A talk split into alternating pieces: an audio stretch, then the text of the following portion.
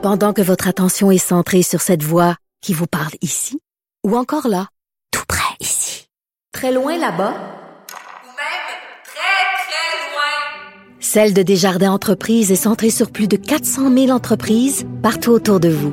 Depuis plus de 120 ans, nos équipes dédiées accompagnent les entrepreneurs d'ici à chaque étape pour qu'ils puissent rester centrés sur ce qui compte, la croissance de leur entreprise.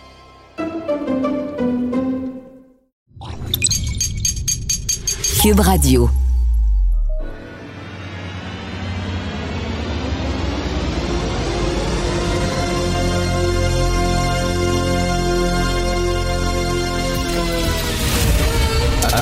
Attention, cette émission est laissée à la discrétion de l'auditeur. Les propos et les opinions peuvent choquer. Peuvent choquer. Oreilles sensibles s'abstenir. Richard Martineau. Martino. Un animateur pas comme les autres. Richard Martineau. Cube Radio. Bonjour, bon mardi. Merci d'écouter Cube Radio. Justin Trudeau a des comptes à rendre aux victimes d'agressions sexuelles. C'est qu'a dit un procureur de la Couronne qui a fustigé le gouvernement Trudeau pour avoir ouvert la porte dans une loi récente à la prison à domicile pour les agresseurs sexuels. OK, on va aller dans le détail de cette affaire-là. Le gars s'appelle euh, Jonathan euh, Gravel. Il a, en 2014, rencontré une fille, croisé une fille qu'il connaissait. Ils ont décidé euh, d'aller voir un spectacle ensemble. Puis après ça, bon, ils ont couché ensemble. La fille euh, voulait avoir une relation sexuelle avec lui, mais lui, il, il a, il l'a sodomisé. Puis la fille, ça ne tentait pas. Elle aime pas ça. Puis elle criait, puis elle le graffinait, puis tout ça, puis elle pleurait, puis elle voulait rien savoir. Lui, il me dit, hey, elle me dit oui. Ta minute, elle me dit oui. Elle, elle, elle voulait pour une relation vaginale. Elle disait oui. Elle disait pas oui à toutes. À un moment donné, là, le consentement, ça existe. Là, euh, les gens vont dire Oui, mais il faut que tu demandes le consentement à chaque move que tu fais. Ta minute, là. Elle, elle, ça ne pas sur le sexe anal. Elle a le droit de dire non, ça, ça m'intéresse pas par contre, mais je veux coucher avec toi, mais ça, non, ça m'intéresse pas. Lui, il a dit non, elle m'a dit oui, c'est un oui universel. C'est bon pour toutes les positions. J'ai le droit de faire n'importe quoi avec elle. Elle me dit oui. Alors, euh, bref, elle, l'a accusé d'agression sexuelle euh, avec raison. Il tentait pas, ce- cette position-là. Lui, il dit, hey, tu me dis oui. Bon. Alors, euh, et là, ça a traîné, c'est en 2014, puis ça a traîné, ça fait, ça a huit ans. Pourquoi ça a traîné huit ans? Entre autres, la défense euh, arrivait avec toutes sortes d'objections? Euh, puis ça, ils ont, ils, ont, ils ont- ils ont fait traîner le procès. Euh, c'est une, une tactique euh, qu'utilisent certains avocats de la défense. Donc, euh, ils ont fait traîner ça. Entre autres, ils ont dit si le gars s'est ramassé en prison, si le gars s'est ramassé en procès, puis s'il y a des accusations portées contre lui, c'est à cause du mouvement MeToo. C'est à cause du mouvement MeToo qui va trop loin, qui met toutes les, les agressions dans le même sac, etc. Bref, tu sais, gars est arrivé avec toutes sortes de Christie d'objections complètement niaiseuses, puis il a, fait, a fait que le procès a duré très longtemps. Bref, alors là, euh, finalement, euh, il y a eu sa sentence et le gars, euh, prison à domicile. 20 mois de prison dans la collectivité. Ça n'existait pas avant, ça. Pour les crimes sexuels, tu allais directement en prison quand tu étais condamné. Mais là, avec une nouvelle loi du gouvernement Trudeau, soudainement, euh, pour les crimes euh, d'agression sexuelle, pour les crimes sexuels, tu peux faire prison dans la collectivité. Pourquoi? Parce que les peines minimales ont été abolies. Avant, quand tu commettais certains crimes, donc des crimes avec des armes à feu, par exemple, des crimes d'agression sexuelle, par exemple, tu avais une peine minimale. C'était, paf, minimal 3 ans, minimal 5 ans, pas de tatouinage, tu vas en prison. Il y avait des peines minimales parce qu'on considérait ces crimes-là graves. Là, Justin Trudeau est arrivé en disant, ben là, il y a trop d'Autochtones en prison. Puis il y a trop de Noirs en prison, puis il y a trop de gens racisés en prison. Fait que là, les peines minimales qu'on applique comme ça mur à mur, va falloir revoir ça.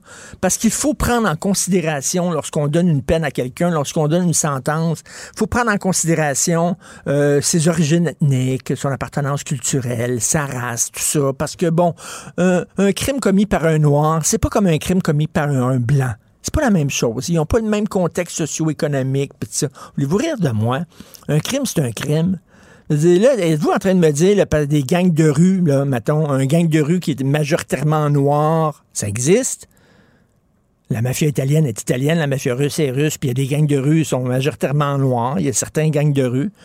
Là, il va falloir prendre en considération le fait qu'ils sont noirs. Je m'excuse, une crapule, c'est une crapule, quelle que soit la couleur de leur peau. Mais là, ils ont dit non, non, non. Dans certains crimes, on va arrêter les peines minimales, puis on va maintenant prendre en considération l'historique de chacun, puis tout ça. Ça fait que la peine minimale dans les cas d'agression sexuelle a pris le bord, a été flushée, et ça fait que ce gars-là va passer 20 mois dans la collectivité avec sursis au lieu d'aller directement en prison à cause de Justin Trudeau. Et c'est rare de voir un procureur de la couronne qui fustige comme ça le gouvernement en disant, écoutez, il y a un problème et euh, si ce gars-là, vous trouvez que sa sentence n'est pas suffisamment sévère, eh bien, c'est la faute du gouvernement Trudeau. Alors, très hâte de voir la réponse du ministre de la Justice fédérale. L'opinion populaire. Cette affaire qui est complètement tirée d'un film d'espionnage. Pourquoi? C'est vraiment intéressant? On peut pas dire l'inverse. Donc, la drogue, c'est non. Un journaliste d'enquête, pas comme les autres. Félix Séguin. Alors, Félix, euh, c'est ça, c'est rare de voir quand même un, procureur de la couronne critiquer comme ça euh, le gouvernement Trudeau. Je t'entends pas, je ne t'entends pas. Petit problème technique, je n'entends pas Félix. Est-ce que vous l'entendez en onde? en tout cas, si vous bon, oui, parfait, je t'entends. Vas-y. Bon, tu parles. Alors, je, te disais donc que Madinel, oui, euh, euh, a fait toute une sortie, tout un effet de toge, sans mauvais jeu de mots dans son cas, puisqu'il est avocat, parce qu'au fond, euh, la, la, la, surreprésentation des individus, des détenus racisés se vérifie dans nos prisons.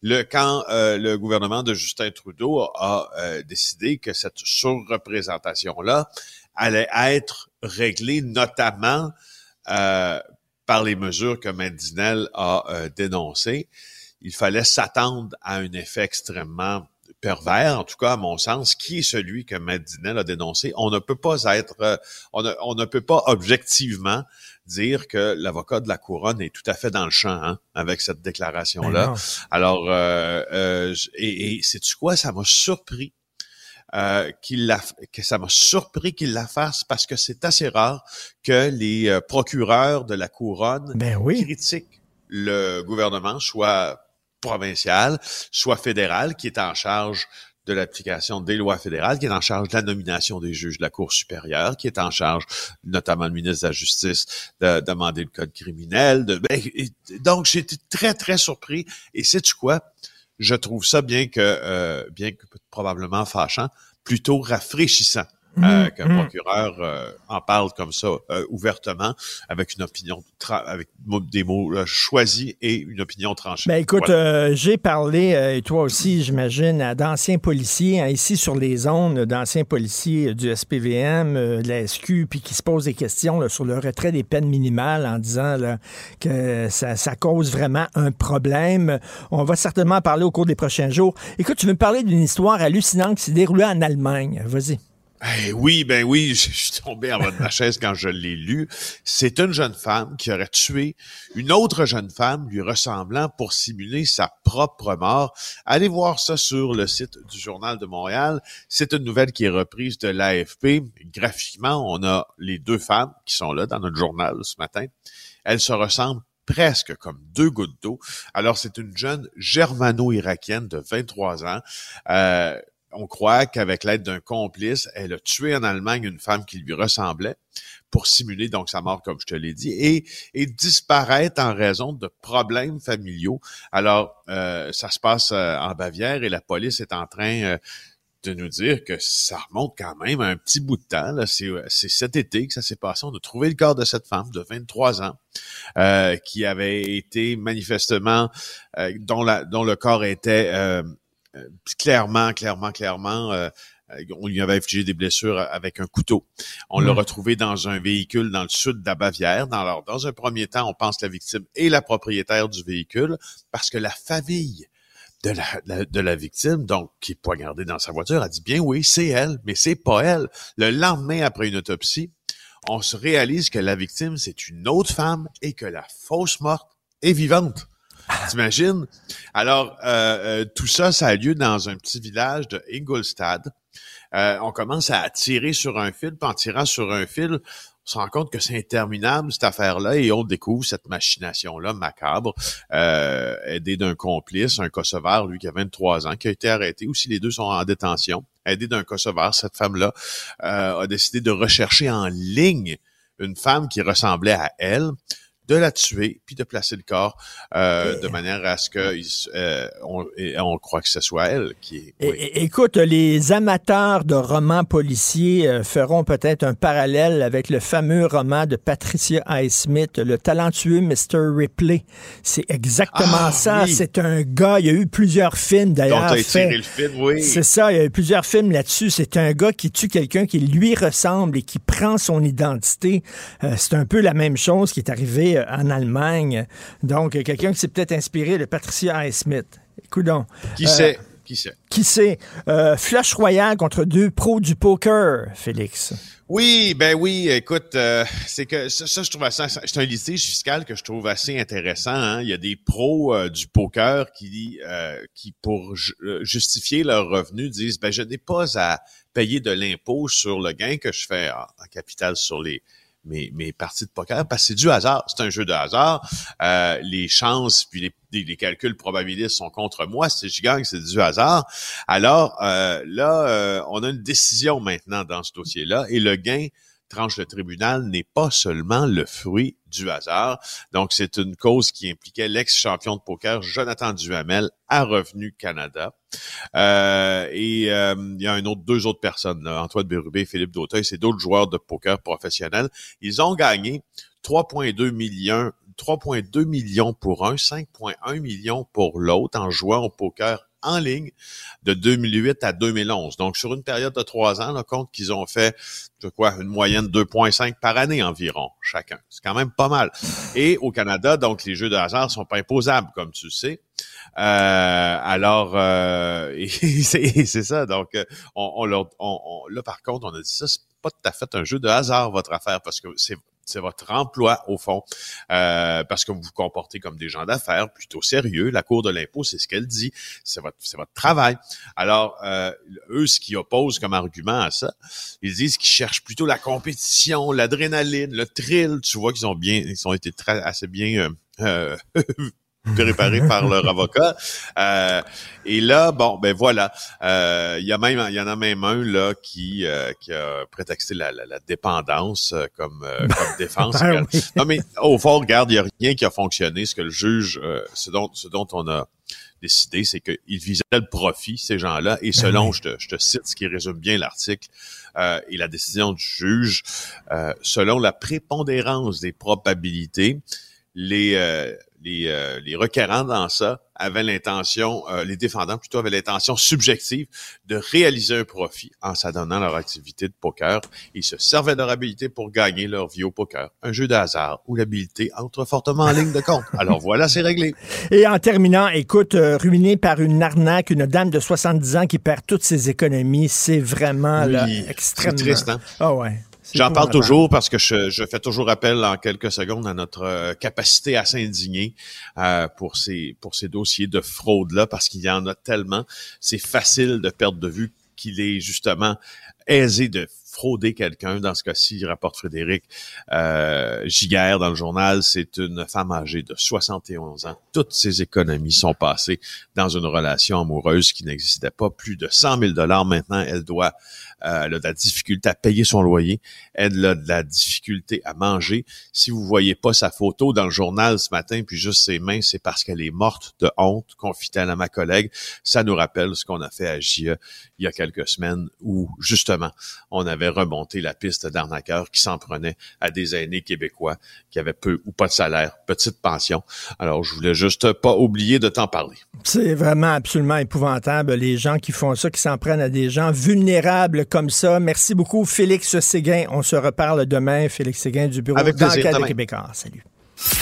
Martineau, il n'y a pas le temps pour la controverse. Il a jamais coulé l'eau sous les ponts. C'est lui qui la verse. Vous écoutez Martineau. Cube, Cube Radio. Cube Radio. Cube Radio. En direct à LCN. C'est l'heure de notre rendez-vous quotidien avec Richard Martineau. Salut Richard. Salut Jean-François. Écoute, on a appris que le gouvernement fédéral, en 2019, a accordé un contrat à la firme, la fameuse firme conseil McKinsey. Ouais. Un contrat jusqu'en 2100. Un contrat qui lie pendant 81 ans. Moi, ça nous arrive tous de signer des contrats, mettons, avec une firme qui va déneiger devant chez Ouais. toi ou une firme qui va Ouais. aménager ton terrain. C'est- un an. Voilà, tu sais, c'est un an, deux ans. Eux autres, ils ont signé un contrat de 81 ans. Je dis, qui fait ça exactement?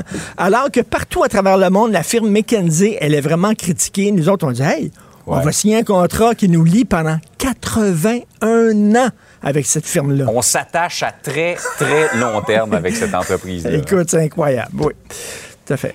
On va revenir sur le dossier de cette, euh, cette commissaire chargée de la lutte contre l'islamophobie, Mme El Gawabi. Malgré les protestations, autant à Québec qu'à Ottawa, M. Trudeau va de l'avant. C'est ça, euh, c'est bien de le dire. Autant à Ottawa, hein, Pablo euh, Rodriguez avait été euh, très critique enfin envers cette dame-là. Euh, au Québec aussi, on demande sa démission. Écoute, moi je reviens là-dessus. Là, on fera pas toute l'historique de, de, de- de cette dame-là, de ses propos, mais bon, elle a dit, elle s'est, elle s'est basée sur un sondage de la firme Léger pour dire que les Québécois sont mus par un sentiment anti-musulman. Elle a fait un amalgame. hein. Les Québécois sont mal à l'aise vis-à-vis le voile, ils sont pour la loi 21, mais sont pas anti-musulmans. C'est absolument. Elle a tout mis dans le même euh, dans le même sac. Elle a fait un gros euh, un, un- un- un gros mélange. Euh, en 2013, écoute, elle a laissé sous-entendre que les Québécois voulaient un sang pur, on voulait une race pure, parce qu'elle a cité un texte qui parlait justement au 20e siècle, la montée des extrémistes racistes, qu'on cherchait d'avoir une, une race pure, puis elle a dit, ça s'applique aux Québécois, ça s'applique au Québec. Bon, elle a, elle a non, à trois reprises au moins, elle a fait vraiment des remarques désobligeantes envers les Québécois, on est raciste, on est fermé, tout ça. Et là, on dit, bon, il faut passer l'éponge, il faut regarder en avant, puis bon... euh, si elle avait tenu ces propos-là sur n'importe quelle autre communauté ethno-culturelle ou religieuse, cette dame-là n'aurait pas sa job. Si elle avait dit les Noirs sont fermés, les Noirs veulent une race pure, ou je sais pas, là, tu sais.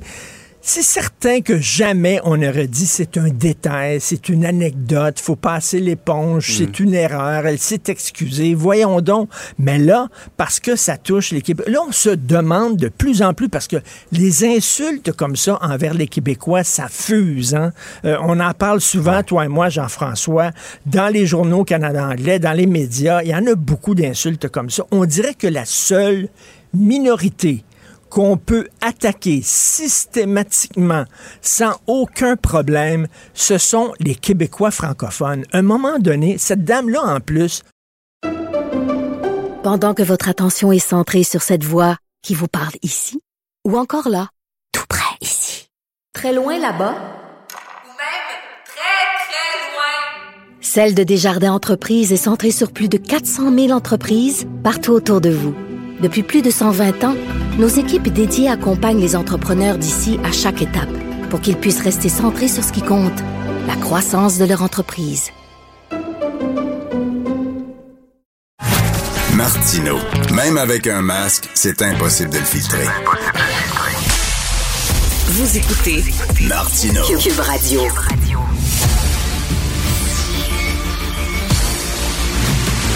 Jean-François Lisée, On va juste dire qu'on est d'accord. Thomas Mulcair. Je te donne 100% raison. La rencontre. C'est vraiment une gaffe majeure. Tu viens de changer de position. Ce qui est bon pour Pitou est bon pour Minou. La rencontre. Lisée.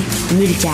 Alors, Tom, donc, Québec exige la démission de Mme Amira El-Gawabi, mais euh, Trudeau persiste et signe et on va la garder. Qu'est-ce que tu en penses? Mais je pense que les gens auraient intérêt à lire deux choses ce matin. D'abord et avant tout, quelque chose dans euh, le journal qui est sous la plume de Emmanuel Latraverse et un autre qui est dans un autre média qu'on dirait mainstream hein, en anglais, qui est la presse sous la plume d'Alexandre Sirois. Euh, parce que Sirois fait une analyse vraiment simple, clinique. Il dit, elle peut pas rester. Et Emmanuel va un petit peu plus sur le territoire où moi j'étais hier, en train de dire, non, non, non, il n'y a pas d'accident ici. Elle met ça en lien avec la clause non-obstant, et Trudeau, il y a deux Mmh, week-ends, mmh, mmh. et elle met ça sur le compte d'une campagne électorale avec comme noyau, moi, je suis là pour défendre la charte, les droits, une, une campagne identitaire, mais à saveur Trudeau, Canada anglais. Pour donner raison à Emmanuel, j'invite les gens d'aller regarder M. Trudeau se mettre sur un très gros, grand cheval lorsqu'il défend la nomination. Le ton, je connais Trudeau, travailler face à face et avec lui, je le connais. Je connais aussi la manière. Et ça, c'était pour la galerie. Mais la galerie, c'était Greater Toronto Area, c'était ça. Il était en train de dire, moi, je vais défendre. Hier, Jean-François disait, ben, c'est pas comme ça que euh, la, la communauté n'est pas tous d'accord. Ça, c'est une chose. Mais la perception primaire qui va rester, c'est Trudeau est de notre bord, les conservateurs sont pas de notre bord pour une communauté assez importante. Moi, je mets ça sur le compte surtout d'une chose. Puis personne peut. c'est intéressant parce que j'ai des gens qui qui qui aiment pas du tout que, que je dis qu'elle peut pas rester dans cette fonction-là. Justement parce que j'ai tissé des liens très importants avec la communauté. Ah, et il y a personne, j'oserais dire, qui a critiqué plus la loi 21 que moi, Ben en anglais ben oui. et en français. Mais Ben euh, oui. je, je dis qu'elle ne peut pas rester. Et je, je tenterai de le, le résumer comme suit. C'est pas tellement qu'elle n'est pas qualifiée, c'est qu'elle s'est disqualifiée. Parce que elle, elle a obtenu des propos. Elle n'a pas planté le gouvernement en disant leur loi fait telle affaire. Elle visait les Québécois. Puis quand des gens aussi, pour réutiliser le terme, là, de commun des mortels en politique que Pablo Rodriguez, c'est pas un gars avec les cheveux en feu tout le temps pour tous les dossiers. Là, Rodriguez dit, garde, ça me blesse profondément comme Québécois ce qu'elle a dit. Je voudrais qu'elle le retracte. Elle le retracte pas.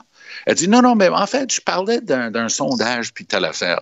Puis elle, elle est encore plus loin de s'excuser. Donc, si elle avait suivi cette modèle, on- le modèle, on aurait peut-être été en train d'avoir une autre conversation. Mais de la manière qu'elle a dit, elle a persisté, elle a signé, et maintenant qu'elle est backée par Trudeau, on comprend que c'est de la politique avec un P majuscule.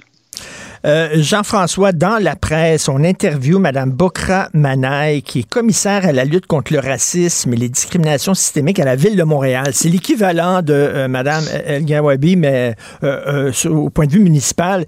Et elle dit, ah, faut passer l'éponge, faut arrêter de sortir là, des vieilles citations comme ça, faut arrêter de gratter le beau, faut regarder par en avant, faut regarder par en avant et passer l'éponge. C'est ce qu'elle dit. Qu'est-ce que tu en penses? Ben, euh, moi, j'ai fait le travail d'aller lire ce que Mme El Gawabi avait écrit. euh, elle a beaucoup écrit dans Toronto Star. Sur la question du Québec, c'est pas seulement la citation du Ottawa Citizen là, euh, sur euh, la majorité qui est anti-musulmane. Elle a écrit que la majorité des Québécois étaient dans le déni au sujet du racisme. Elle a écrit sur la Charte des valeurs que Mme Marois euh, était, avait, avait réussi à, à- prendre contact avec une, paranoïa viscérale au sein du Québec. Euh, lorsque quelqu'un avait écrit euh, que des sociétés étaient euh, attachées à la race pure, elle a dit ah il comme s'il écrivait sur le Québec d'aujourd'hui. C'est ça. Donc, euh, c'est John Raston Soul qui avait écrit là que euh, au 20e siècle, il y a des peuples qui étaient paranoïaques, qu'ils tenaient à la pureté de leur race et tout ça. Bon, il parlait de la montée de l'extrême droite en général. Et elle, elle disait, ben, Monsieur Raston Soul pourrait, pour- on dirait que ça décrit le Québec d'aujourd'hui. Épouvantable. Alors, et puis, euh, et puis dans l'Ottawa Citizen, c'est intéressant parce qu'elle dit de François Legault, euh, il faut amener les, euh, les, les, euh, les premiers ministres qui euh, flattent les xénophobes, il faut les amener au tapis. Ça, c'est pense- Alors, écoute, il y a un corpus. Il y a un corpus assez, assez vaste euh, qui démontre euh, vraiment un, un mépris pour le Québec, un mépris profond pour le Québec. Alors, ce qui est extraordinaire, euh, euh, on peut pas passer l'éponge. Je veux dire, c'est sûr que la, la dernière personne interviewée là-dessus, euh, c'était euh, c'était Bachraï, effectivement, qui avait tenu des propos euh, semblables, puis qui veut pas passer l'éponge, évidemment. C'était- je, je comprends pas quoi. Je comprends pas, ou plutôt je comprends la presse de l'interviewé, euh, mais c'est c'est c'est pas la c'est pas la personne qui est euh, qui qui a du recul là-dessus. Maintenant, pour revenir sur euh, sur, sur Trudeau, euh, la question qui a été posée, c'est si vous aviez su qu'elle- ce qu'elle avait écrit, l'auriez-vous nommé quand même? Oui. La réponse est oui, hein, malgré tout. Mais ce c'est parce qu'il savait. La réponse est oui. Alors, c'est quand même extraordinaire. Puis là, effectivement, je dois euh, me déplacer un petit peu vers euh, l'analyse que Tom faisait hier, c'est-à-dire que c'est complètement exprès, euh, complètement exprès, et, et surtout que, tu sais, il me semble que dans un monde normal, euh, quand tu fais une nomination qui est censée euh, apaiser les tensions, et ce qui est, qui est le but affiché, puis que tu as le chef de l'opposition officielle, une province euh, qui dit non, on n'en veut pas, ben normalement tu retires tout de suite parce que ton objectif c'était d'apaiser les tensions. Alors donc, c'est que c'était pas ton objectif. Ton objectif c'était d'aviver les tensions et ça marche. Alors voilà, Euh, Tom a raison. Tom, euh, qu'est-ce que tu penses du tweet euh, que Mme Jennifer Macaron, euh, députée du PLQ dans Westmount-Saint-Louis, a publié hier matin? Elle l'a effacé un peu plus tard, mais euh, elle, semblait... C'est ce qu'on appelle un tweet éphémère. oui, exactement. Elle a dit, elle a dit que euh, euh, la CAQ, c'était épouvantable, que la CAQ démontrait son manque d'humanité en ne soutenant pas la nomination de Mme Elga Wabi. C'est quand même pas n'importe quoi, là, Ben, ça. je pense que la disparition de son tweet parle pour lui-même, parce que le tweet ne parle pas et ne parle plus pour lui-même. Euh, c'est un peu ce qui se passe lorsqu'il n'y a pas de chef. Parce que soyons clairs, là, Marc Tanguay est un chef qui n'est pas chef parce qu'il est chef intérimaire, qui veut peut-être devenir chef permanent, puis il garde les options ouvertes pour... de- C'est ça la folie de la décision des libéraux, d'avoir dit qu'un gars qui est là soi-disant temporairement peut devenir le permanent. Donc, lui, il est dans une position impossible. C'est chacun pour soi. On pitch des affaires comme ça et on, l'a vu à, à quelques reprises au cours des dernières semaines, des derniers mois depuis l'élection. Donc, oui, c'est ce qu'ils vont vivre au, au Parti libéral. Euh, je sais que Mme Macaron est une personne qui, qui, qui est un, un député apprécié, euh, qui a un historique personnel et familial euh, intéressant, puis il a un background intéressant. Donc, je, je, je ne comprends pas comment les libéraux, qui sont un parti de pouvoir, un parti structuré, on peut se permettre de se trouver dans une situation où c'est chacun pour soi, on se lève le matin, puis on pitch quelque chose, puis évidemment, on, est, on reçoit un appel après pour l'effacer. C'est c'est rendu, euh, c'est rendu vraiment un, un gang show euh, chez les libéraux. Euh, Jean-François, si elle se sentait libre, si elle se sentait libre de publier ça, euh, c'est qu'elle pensait que ça serait bien accueilli au sein de son parti. C'est qu'elle pensait qu'il y avait un terreau fertile pour ce genre de propos-là, Madame Macaron, non? Ouais, c'était le fond de sa pensée. C'est euh, le triomphe de la liberté d'expression. Effectivement, j'ai aucun doute de- sur la sincérité de son premier tweet. Euh, et puis d'ailleurs, moi, je l'avais cité en disant voilà un tweet qui va mal vieillir. Et puis un peu plus tard, je suis allé sur mon fil Twitter et j'ai vu qu'il avait disparu. Pas, pas eu le ben temps, de, non pas eu le seulement temps il, a- de vieillir. il est mort. Il a même pas, il a même pas connu de sa vieillesse. Il est mort. Et puis ensuite, évidemment, Marc Tanguay est intervenu et euh, Mme Macaron euh, a, a émis un autre tweet un peu plus tard, s'excusant euh, du tweet précédent. Alors moi, là, j'ai Ah, ça, je écrit- l'avais manqué, celle-là. Ouais. Alors j'ai écrit euh, re-bienvenue dans le monde du bon sens. Alors, voilà. il, Intéressant. faut, il intéressant. faut être indulgent. Mais moi, la, la déclaration la plus je veux dire stupide. La déclaration la plus stupide d'hier, c'est Alexandre Boulris qui a dit que c'est parce que Mme El Gawabi était une femme qu'elle était victime d'autant d'attaques. C'est vra- vraiment, alors. C'est tellement extraordinairement nul de dire ça. Euh, lui, Alexandre, euh, qui est un gars que je connais bien parce qu'il était député de Rosemont euh, au fédéral pendant que j'étais au provincial, euh, qui a une tête sur les épaules. D'abord, il trouvait que les excuses de Mme El-Gawabi, c'était très, très bien, comme son chef, Jacques Mitzig. Mais moi, j'ai pas vu d'excuses. Est-ce que tu en as vu, toi? Non, il n'y a aucune excuse. Mais elles sont assez bonnes pour le NPD actuel. Et puis, euh, dit, d'ailleurs, ça arrive souvent aux femmes, ça, d'être euh, d'être la cible d'attaques comme celle-là. Oui, moi j'ai Ah, eu dans, dans les gens qui, qui n'étaient pas très contents avec moi hier, euh, j'ai eu euh, des déclarations euh, générales comme ça. Oui, mais tu comprends, c'est sur fond de, de bullying et de, mis- de misogynie. Ben, je m'excuse là, je me sens pas ni bully ni, ni misogynie euh, dans mon cas, non. Euh, mais c'est on fait flèche de tout bois, là. On, on essaie Mais- de, de dévier le débat pour qu'on parle pas d'un simple fait. On, son rôle principal, hein, d'après M. Trudeau, lorsqu'il était sur ce grand cheval, et j'invite les gens d'aller l'écouter en français, mais surtout en anglais, parce qu'on sait que c'est une émotion pour la galerie.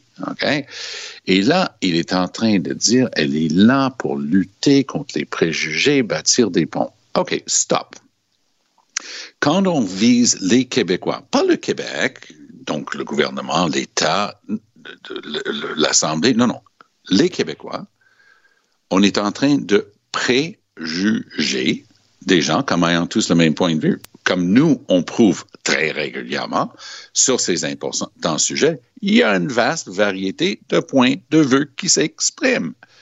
Donc, de dire que les Québécois, c'est comme ça, déjà, ça montre, à mon sens, un préjugé. Comment quelqu'un qui préjuge peut être là pour combattre les préjugés? C'est- c'est- c'est- oui. Pour moi, c'est- c'est ça la question spécialiste des centrale. préjugés, tu vois bien? Elle est spécialiste des préjugés, elle incarne le préjugé. mais, mais Jean-François, de se tenir debout comme ça face au Québec, alors que le Québec demande sa démission et que Trudeau dit non, on va la garder, euh, ça, ça va être bon pour lui dans le reste du Canada, ça, Ben Jean-François. oui. Ah, c'est le calcul, mais euh, moi, j'aimerais voir le calcul au complet parce que je suis pas sûr que la communauté juive, qui est quand même importante, euh, trouve ça très sympathique euh, d'avoir une militante comme, comme celle-là à côté de M. Trudeau. Enfin, le, calcul complet, il y a 30 députés libéraux au Québec. C'est vrai, comme disait Tom hier, qu'il y en a plein qui sont concentrés dans, l'ouest de l'île, mais il y en a aussi dans la région de Québec. Imagine les députés de la région de Québec qui vont faire leur marché là, en fin de semaine. Euh, ils seront pas bien accueillis. Alors d'ailleurs, où pas. sont-ils? Il n'y en a pas. Il n'y a, pas- il y a pas de députés libéraux dans la région de Québec. Ben oui, euh, euh, comment il s'appelle? Euh, ben, Duclos et, et de la région de Québec. Puis, Ça, c'est fédéral. OK, je m'excuse. Je parlais du oui. provincial. OK, OK, fédéral. il y a- Oui, oui, il y en a deux. Il y a Lightbound et, et Ah, Duclos, oui. C'est ça, Lightbone et Duclos, là, ça ne sera pas drôle au supermarché en fin de semaine. Et d'ailleurs, où est Pablo Rodriguez? Où sont les... les Oh boy. Disparu, là, hein? Ah oui? Euh, puis, euh, je veux dire, euh, les, francophones du caucus. hier, on envoyait une couple qui était très, mal à l'aise devant les micros. Mais mal à l'aise, c'est une chose. Mais jusqu'à quel point est-ce euh, ils vont se faire entendre? Bizarre, bizarre. Ah non, c'est vraiment quelle, quelle histoire incroyable. Euh, euh, Tom, on a appris qu'en 2019, le gouvernement fédéral s'est lié avec la firme McKinsey. Euh, jusqu'en 2100. Ça, c'est un contrat de 81 ans. Euh, Moi, Oui. moi, ça m'est arrivé Ça, de signer des ça, contrats. euh, Hydro-Québec et Terre-Neuve-Labrador pour euh, Churchill Falls. Oui, c'est ce genre de contrat-là. Non, mais écoute, Tom, c'est m'est arrivé de signer des contrats avec des firmes de déneigement ou alors des gens pour euh, le, le terrassement devant chez moi. C'était des contrats de deux ans ou trois ans. Un contrat de 81 ans, j'ai jamais ouais? signé ça avec aucune firme. Ah, ben. non, écoute, moi, j'étais au courant euh, de, Ah de cette histoire-là. On m'avait déjà montré des documents. Je m'attendais à ce que ça sorte et que ça fasse ça, que ça quand ça sort finalement en commission parlementaire. Mais c'est pas seulement un contrat sur 81 ans, c'est une, c'est un contrat abreuvoir. Euh, râtelier. On se pointe, on broute un peu, on se repousse, on envoie la facture, on émet des GES, on retourne au râtelier, on bouffe. C'est ça, ces contrats-là. C'est hallucinant. Euh, Puis mon préféré, il y a toujours des, des détails savoureux. Si, euh, pour faire suite au sujet précédent, s'il y a un pays au monde où on a de la disponibilité d'expertise et d'analyse en inclusion, diversité et ainsi de suite, c'est bien ici. Alors, je vous apprends qu'un des contrats de McKinsey, c'est pour 5 millions de dollars pour faire un papier pour nos militaires sur comment réaliser la diversité et l'inclusion et ainsi de suite. Allô? en plus, on apprend, parce que c'est une partie de leur pitch, puis là, pour justifier des contrats, que ce soit François Legault ou à Ottawa avec Trudeau, ils disent, ah, mais vous savez, ils font ça avec tous les gouvernements du monde. Ah ouais? Donc, ce qu'ils viennent de faire pour nos militaires, pour la diversité l'inclusion, c'est quoi? Ils ont changé le, titre? Est-ce que c'est une sorte de de, de, c'est ça, de, de prêt à penser là, pour, euh, pour le, dossier qui est sur la table ce jour-là? En tout cas, ça, là, ça, c'est le genre de dossier. Pense au jus d'orange de Bevoda. Ça, c'est le jus, ça, c'est le jus d'orange de Trudeau. Ça, le commun des mortels. Là. Monsieur et Madame tout le monde n'a pas besoin de carte routière pour comprendre ce qui se passe ici. On a un gouvernement qui est pas capable de livrer un passeport, pas mm. capable de gérer un, un aéroport, pas capable de faire des papiers d'immigration comme du monde. Et en fin de semaine, mon préféré, on a un programme de plusieurs milliards de dollars qui viennent de renouveler avec d'autres milliards du fédéral pour le logement social. Et même s'ils l'ont renouvelé et reconduit, aucun des projets n'a été réalisé dans les temps voulus. Ça, c'est de la gestion. Et ça, c'est de l'incurie. Et ça, monsieur et madame tout le monde, commence à le comprendre. Jean-François, un peu partout à travers le monde, on se pose des questions sur l'importance des firmes qu'on conseille comme McKinsey. D'ailleurs, je crois que tu as lu euh, When McKinsey Comes to Town, le fameux livre sur McKinsey, euh, Jean-François. Et bon, partout à travers le monde, en France, on se pose des questions, mais nous, on signe un contrat qui nous lie pendant 81 ans à cette firme-là est intéressant avec ce contrat-là, ce que j'en, ce que j'en comprends, c'est que euh, ça permet à McKenzie d'être présent, euh, puis pas nécessairement parce que ce contrat-là, le, le, le, coût est à zéro dollar. C'est ça qui est pour 81 ans à zéro dollar. Alors qu'est-ce que ça donne? Ben, McKenzie, ce qu'ils font très souvent, c'est qu'ils offrent leurs services gratuitement dans un premier temps. Puis là, ils disent vous devriez faire ceci, ceci et cela. Ah oui? Comment on peut faire ça? Ben, nous, on connaît une firme qui peut faire ça pour vous. Ah, mais là, payant.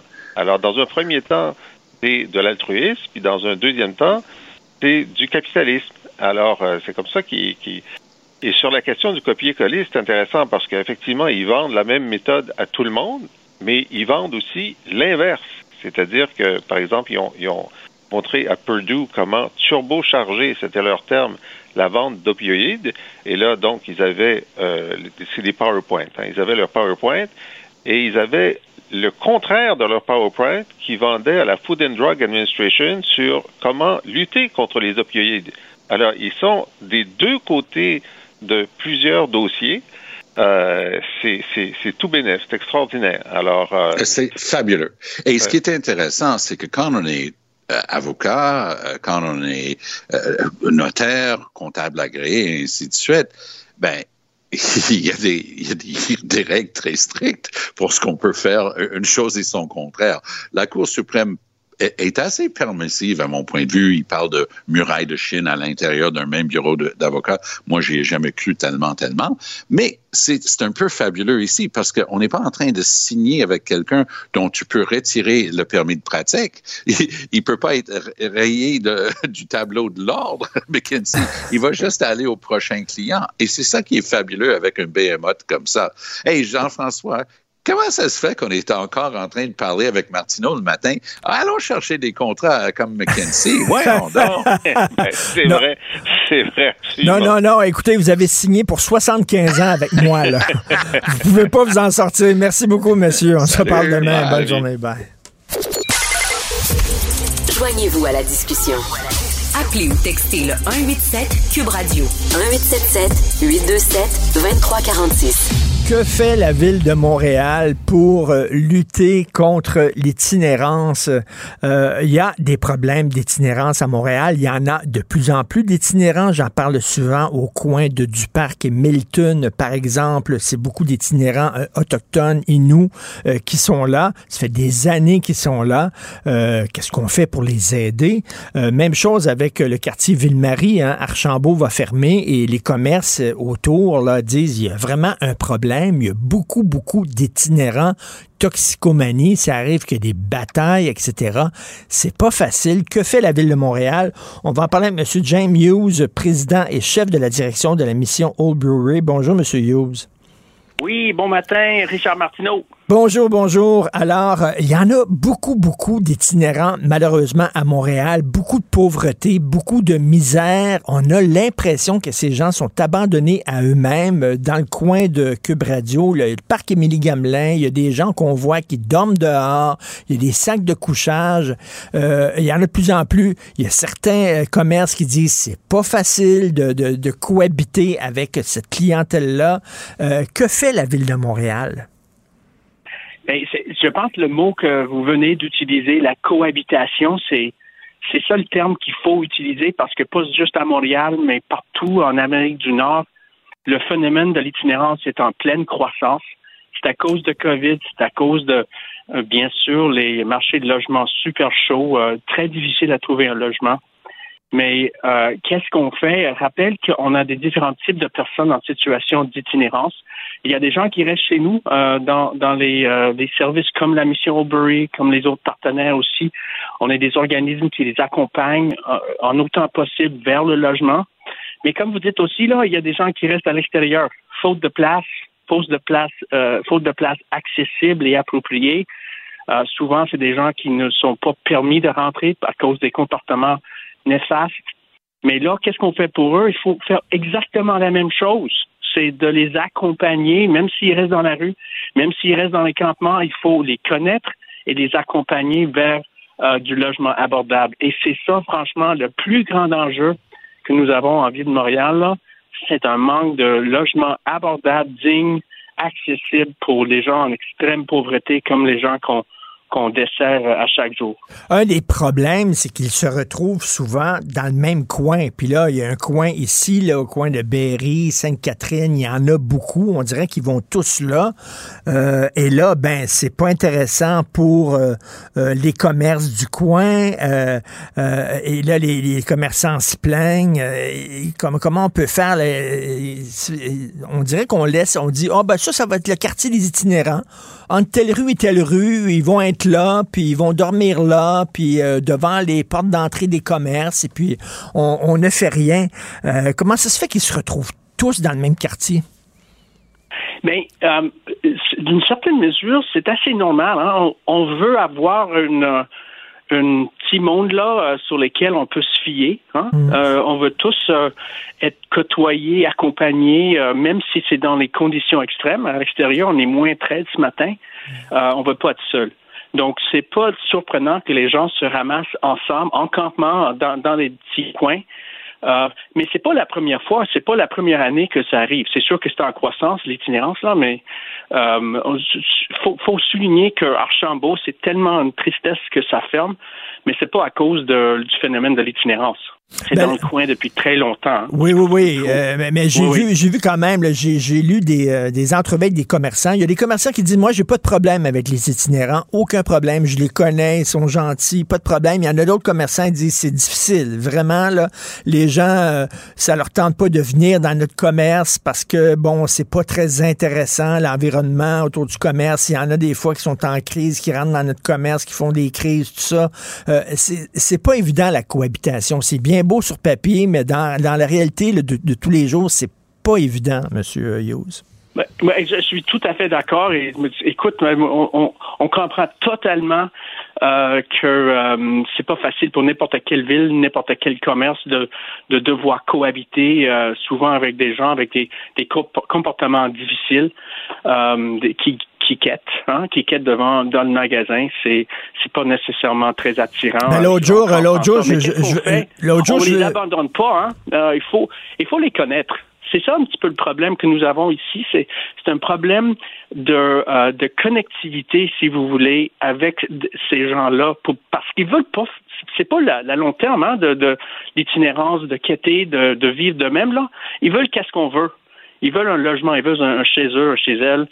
Donc c'est ça. Faut, faut les, les, accompagner vers ces solutions-là, mais ça commence à, à, avec très simplement de les connaître d'avoir une équipe qui les connaît. Et on a des, travailleurs de rue, c'est fantastique, ils font du bon job, là, mais il euh, faut mettre l'accent davantage sur les solutions et pas juste de pérenniser le problème juste en, en, en, en, en ne pas en n'offrant pas les services nécessaires. Parce que je, je le dis, la cohabitation est pas facile. Puis je comprends que ces gens-là, ils sont dans la misère. Euh, moi, quand je vois le monsieur à côté de Cube Radio qui dort euh, à l'extérieur alors que euh, les températures sont de plus en plus froides, je trouve ça épouvantable. Mais quand je veux rentrer dans le bureau, puis je vois que quelqu'un a chié devant devant la porte du bureau ou fait pipi c'est pas c'est pas évident. Et là, il y a des commerces qui décident, eux autres, ben là, c'est pas intéressant pour nous. On va fermer les portes. Et là, le quartier se dégrade de plus en plus,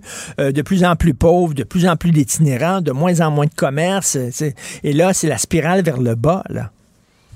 Oui, mais écoute, c'est euh, il y a personne qui euh, parmi vos écouteurs qui veulent échanger de place avec ces messieurs et ces mesdames. Hein? C'est c'est c'est la misère, l'itinérance, c'est le trauma, hein? c'est la perte totale de logement, de revenus et particulièrement de de liens, d'amitié, de d'amour. Hein? C'est c'est très difficile et, et c'est pourquoi moralement parlant, comme ville, il faut faire plus, pas juste pas juste de de regarder euh, cette misère, cette détresse-là et croiser les doigts que quelqu'un va s'occuper de ça. Euh, il faut, il faut, il faut s'équiper, planifier pour réduire l'itinérance. On a vu dans les autres villes, euh, Richard, hein, dans Toronto, Houston, Seattle, ils ont mis sur place des initiatives pour accompagner des gens qui restent dans la rue vers des, du logement. Hmm. C'est possible. C'est possible de le faire. Mais, mais, peut-être pas tout le monde, là, mais on peut, faire beaucoup plus euh, euh, beaucoup plus efficacement. Ben c'est ça, vous dites, on, peut les accompagner. Moi, j'ai l'impression ici, euh, ce qu'on fait, c'est comme San Francisco. On dirait que San Francisco, ils ont baissé les bras. Le problème d'itinérance à San Francisco, c'est vraiment extrêmement grave. On dirait qu'ils ont perdu le contrôle. Et moi, je voudrais pas que Montréal devienne comme San Francisco. Là. Ben, personne veut de, voir quelque chose de même là, c'est certain, mais c'est c'est c'est inévitable si euh, on n'a pas s'équiper avec des équipes, avec du logement, créer ces corridors de sortie pour ce monde-là, c'est c'est faisable. On est très intelligent ici, hein, et nos cœurs sont grands euh, comme notre pays là. C'est faisable de de s'équiper. Il faut créer peut-être un task force sur l'itinérance de la rue, mettre toutes nos, nos têtes ensemble et déterminer quels services sont nécessaires à, quelle fréquence, dans quels endroits, dont euh, les endroits que vous avez mentionnés, euh, coller du logement approprié euh, à l'initiative et là commencer à intervenir de façon agressive justement pour s'assurer qu'on ne devient pas le San Francisco du, euh, euh, euh, de Québec. Justement, est-ce que la ville de Montréal fait ce qu'il faut faire? Est-ce que on dirait que, je sais pas, moi, je, parlais de ce qui se passe au coin de Milton et du parc. Je ne vois aucune amélioration, aucune aide pour ces gens-là. Ça fait des années qu'ils sont là. Et, vous dites que, bon, il y a des gens qui voudraient vivre en logement. Est-ce qu'ils seraient capables de, de prendre soin d'eux-mêmes? Parce que j'imagine il y a des gens là-dedans aussi qui ont des problèmes psychologiques euh, graves et qu'on laisse à eux-mêmes? Ben vous, justement, vous mettez votre, votre, doigt exactement là-dessus. Faut pas juste les inviter à rentrer dans un logement et les, c'est de tout dire bonne chance, là. Exactement, ça fait partie de, de l'équation de s'assurer qu'on offre des services de soutien, soutien communautaire dans ces, des milieux résidentiels pour ces gens-là, donc de les enlever de la rue qui est tellement dangereux, là, mais, et les mettre où on veut être, dans un chez-soi, chez elle, chez, chez lui, là, et les accompagner dans le logement pour le maintien de, euh, résidentiel, pour s'assurer qu'ils ne reviennent pas sur la rue. Milton, c'est pas, on peut faire quelque chose de beaucoup mieux là, mais il faut être proactif, il faut être concerté, à, avoir un plan qui euh, mette l'accent sur le logement avec service. On a une fabuleuse organisation ici à Montréal, Projet Autochtone du Québec, qui gère un programme de gestion d'alcool qui est vraiment fantastique pour ce monde-là. On a besoin de plus de programmes de même, euh, résidentiels. Euh, c'est faisable. Il faut mettre plus d'investissement là-dedans. Et on a vu, hein, le fédéral euh, semble avoir beaucoup plus d'argent euh, que qu'on croyait, là, toutes sortes de programmes non financés. Peut-être ils peuvent lever la main pour nous aider aussi. Est-ce que vous trouvez que la ville en fait suffisamment, la ville de Montréal? Moi, je pense que la ville peut faire beaucoup plus en ce qui concerne le phénomène de l'itinérance de la rue, être plus proactif, euh, démontrer plus de leadership euh, en ce qui concerne la création de corridors de sortie directement de la rue. Tout le monde veut faire ça. Les personnes de la rue veulent des solutions de même. Les organismes comme Oldbury et les autres, on Mm. veut euh, exactement ça.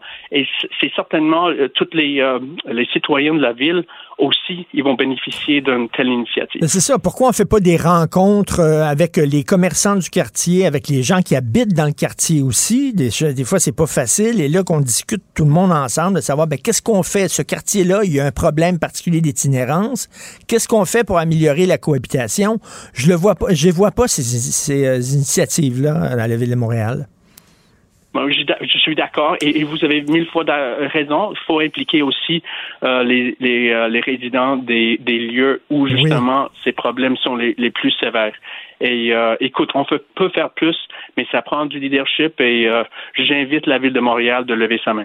Tout à fait. Ben, euh, merci pour le travail que vous faites. Cela dit, pour euh, ces gens-là qui, on le rappelle, comme vous dites, là, on voudrait pas échanger notre vie pour la leur. Merci beaucoup, M. James Hughes, président chef de la direction de la mission Oldbury. Merci. Merci, Richard. Bonne journée.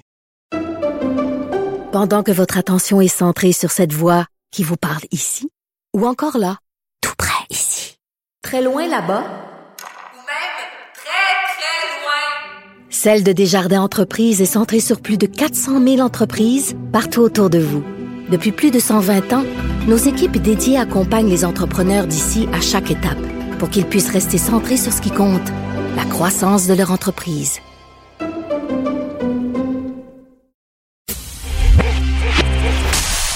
Martino. Le préféré du règne animal. Bonjour, les petits lapins.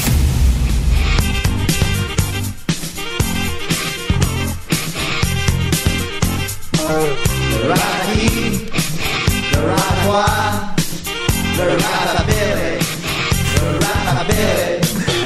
Après ça, on est allé dans un party, moi et Shirley. Ça a bien tombé parce qu'il faisait jouer du rap-a-billy. Shirley, t'es contente? Tu sais comment ce que c'est?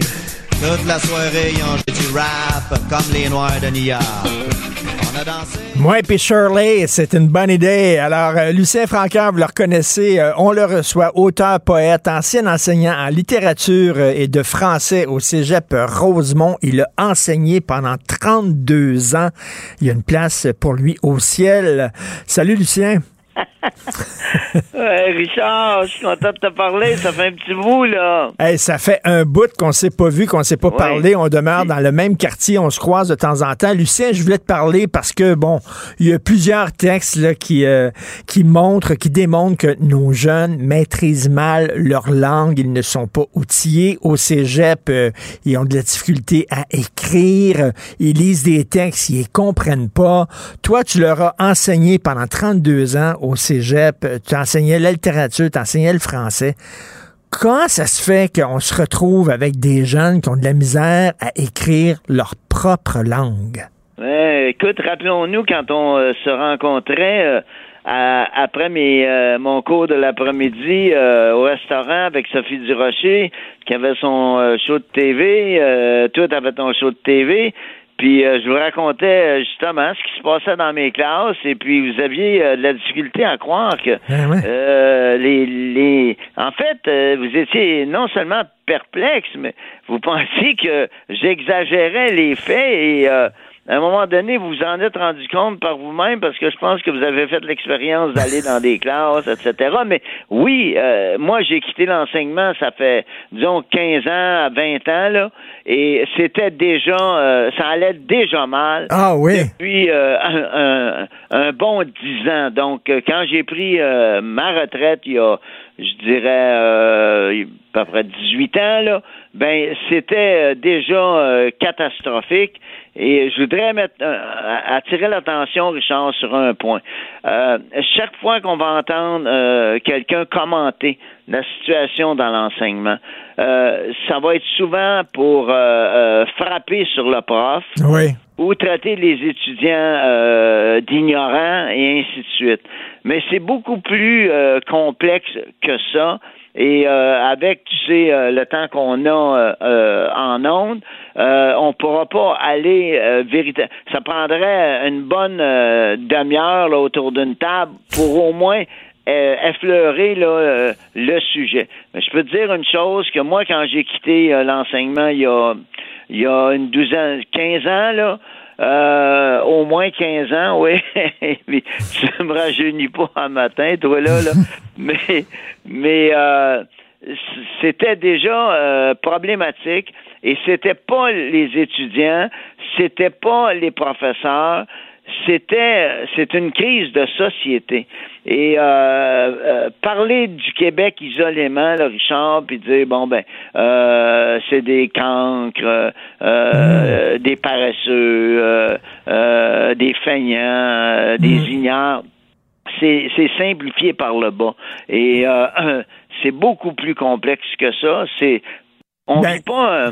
Euh, en fait, c'est un changement euh, euh, de civilisation qu'on vit, pas Ben, de génération. C'est ça. Donc, euh, écoute, ils sont représentatifs de notre époque aussi. là. Je veux dire, on, on récolte ce qu'on a semé. Eh ben, c'est ce que j'allais dire et tu vas tirer les mots de la bouche. Et effectivement,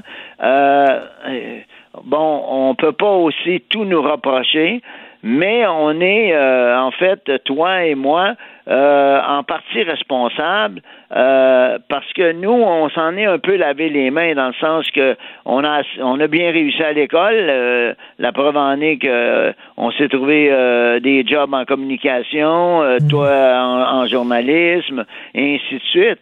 Mais euh, euh, on s'est pas tellement préoccupé euh, de ce secteur-là de la population, le, le segment euh, euh, étudiant, on s'est dit bon ben il y a des gens qui s'en occupent, ben qui s'en occupent. Ben, la- l'affaire, c'est que, qu'est-ce que tu veux, on lit de moins en moins comme population, comme gens, comme culture. On est de plus en plus devant nos écrans. Euh, il faut pas se surprendre que les jeunes ont de la difficulté à lire un texte, pas le comprendre. Exactement, c'est ce que ma fille qui est euh, au, euh, à Polytechnique euh, me disait. Elle dit papa, euh, le, le, le- la qualité euh, de, de lecture euh, euh, des étudiants est tellement, tellement euh, euh, basse, euh, tellement faible. Euh, que euh, la lecture, c'est c'est comme euh, une gymnastique euh, euh, physique. Donc, si le moins tu lis, le moins tu as le goût de lire, le moins tu as le goût de lire, le moins tu comprends quand tu lis. Donc, ça devient euh, un, ça devient un, un cercle vicieux dans lequel euh, tu- parce que lire c'est une c'est un plaisir si euh, on t'habitue à lire très jeune. Là, on va blâmer les parents. oui, mais les parents font deux jobs parce que les euh, leurs enfants ont besoin de laptop entre guillemets, bien sûr, et euh, euh, ont besoin euh, d'instruments euh, pour euh, être euh, euh, égal à euh, leurs copains, leurs copines. Donc, euh, ça prend le nouvel appareil, le nouvel ordinateur, et ainsi de suite. Et ça, euh, c'est la course tout le temps vers le meilleur appareil, le plus récent, euh, le plus innovateur, et euh, ça devient de plus en plus cher. Les parents sont de moins en moins à la maison parce que ça prend de plus en plus d'argent pour avoir euh, ces appareils-là. Et donc, on est pris là dans un cercle vicieux total. Et puis, euh, Ben on oui, dit, puis- nous autres, à l'école, les ordinateurs devraient rester à la maison. Ça devrait être pour le travail à la maison.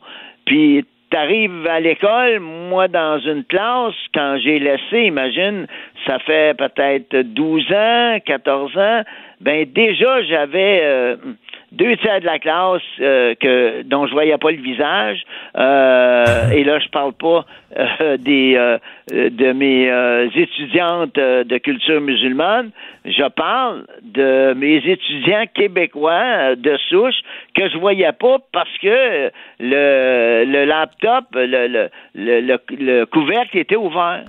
Ben, c'est ça, mais tu sais, quand, ils sont, quand ils sont devant les écrans, puis ils voient les images bouger devant eux autres, puis ça va vite, puis tout ça, se- s'asseoir devant un gars qui parle ou une fille qui parle pendant une heure, c'est plate en vierge. C'est difficile pour vous autres. Vous devez lutter contre ça, là.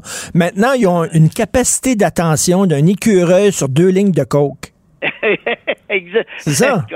Tu devrais faire des shows d'humour. Je veux dire, m'a devenu ton gérant, m'a te de cinq shows la semaine prochaine. Mais c'est, ça, là. Ils ont, ils ont aucune capacité d'attention. Fait que là, C'est ça, dur pour les profs. la capacité d'attention est réduite à son strict minimum. Euh, on avait mesuré déjà là, euh, écoute, j'ai quitté il y a euh, une douzaine, 15 ans, mettons. Bon.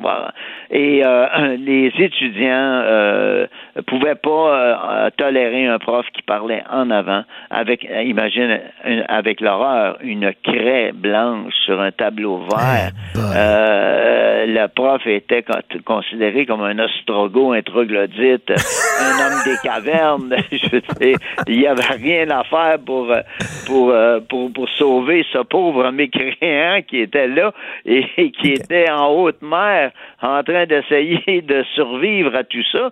Et euh, il pouvait pas y arriver parce que euh, les élèves, euh, qu'est-ce que tu veux? Bon, d'abord aussi, c'est un phénomène euh, économique, social, très, très fort parce que les, les élèves étaient mieux équipés que le prof, avaient un meilleur ordinateur que le prof, et puis euh, il y avait accès à tout ce qui se passait dans le monde entier à une vitesse euh, complètement euh, euh, foudroyante. Ben, c'est ça. C'est toi, toi, Lucien, tu es un produit des années 70. Dans les années 70, notre ouverture sur le monde passait par l'écrit, passait par les livres. Toi, tu avais tout le temps un livre d'un main, tu en écrivais. Aujourd'hui, c'est pas ça. Comme tu dis, c'est un changement de civilisation. Puis lutter contre ça, c'est comme si je te demandais, toi, d'arrêter le courant dans le fleuve Saint-Laurent, de te mettre dans le plein milieu du fleuve puis d'arrêter le courant du fleuve. C'est impossible. Ou, ou- au mieux euh, de me placer en bas des chutes Niagara et puis euh, comme le surhomme là euh, me placer là là puis dire moi je vais t'arrêter ça cette machine là là et euh, euh, qu'est-ce que tu veux? Il n'y a rien à faire, je veux dire, c'est trop fort. C'est tout un. T'es envahi complètement euh, par euh, euh, cette force euh, pratiquement hydraulique qui se qui se jette sur toi Ben oui.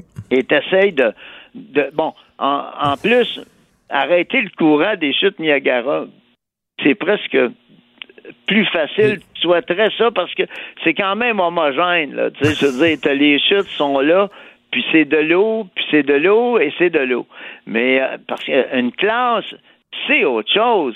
C'est des élèves euh, qui se lèvent le matin, qui viennent de différents milieux euh, sociaux, culturels, etc., et qui s'en viennent le matin dans un cours avec des budgets différents. Avec, moi, j'ai compris une chose, Richard, euh, un peu tard, là, euh, parce que moi, je suis de la vieille école, celle, euh, bon, je suis un prof, j'étais un prof humaniste, et, et- et j'ai un peu tenté de, de me maintenir dans cette dimension humaniste-là, mais elle était passée. Et puis, euh, moi, je voulais la maintenir, je voulais la retenir absolument, parce que la solution, c'est Rousseau qui l'avait. Euh, évidemment, c'était un prof pour un élève, et on n'a pas le choix, on peut pas faire ça, la société Ben non.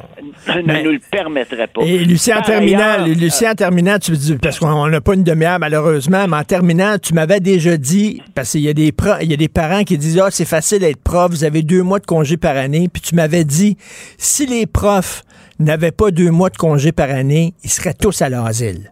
Ils seraient tous à l'asile, puis il n'y aurait pas un prof dans les écoles, et euh, les élèves seraient tous euh, en train de foxer l'école, comme on disait dans le temps.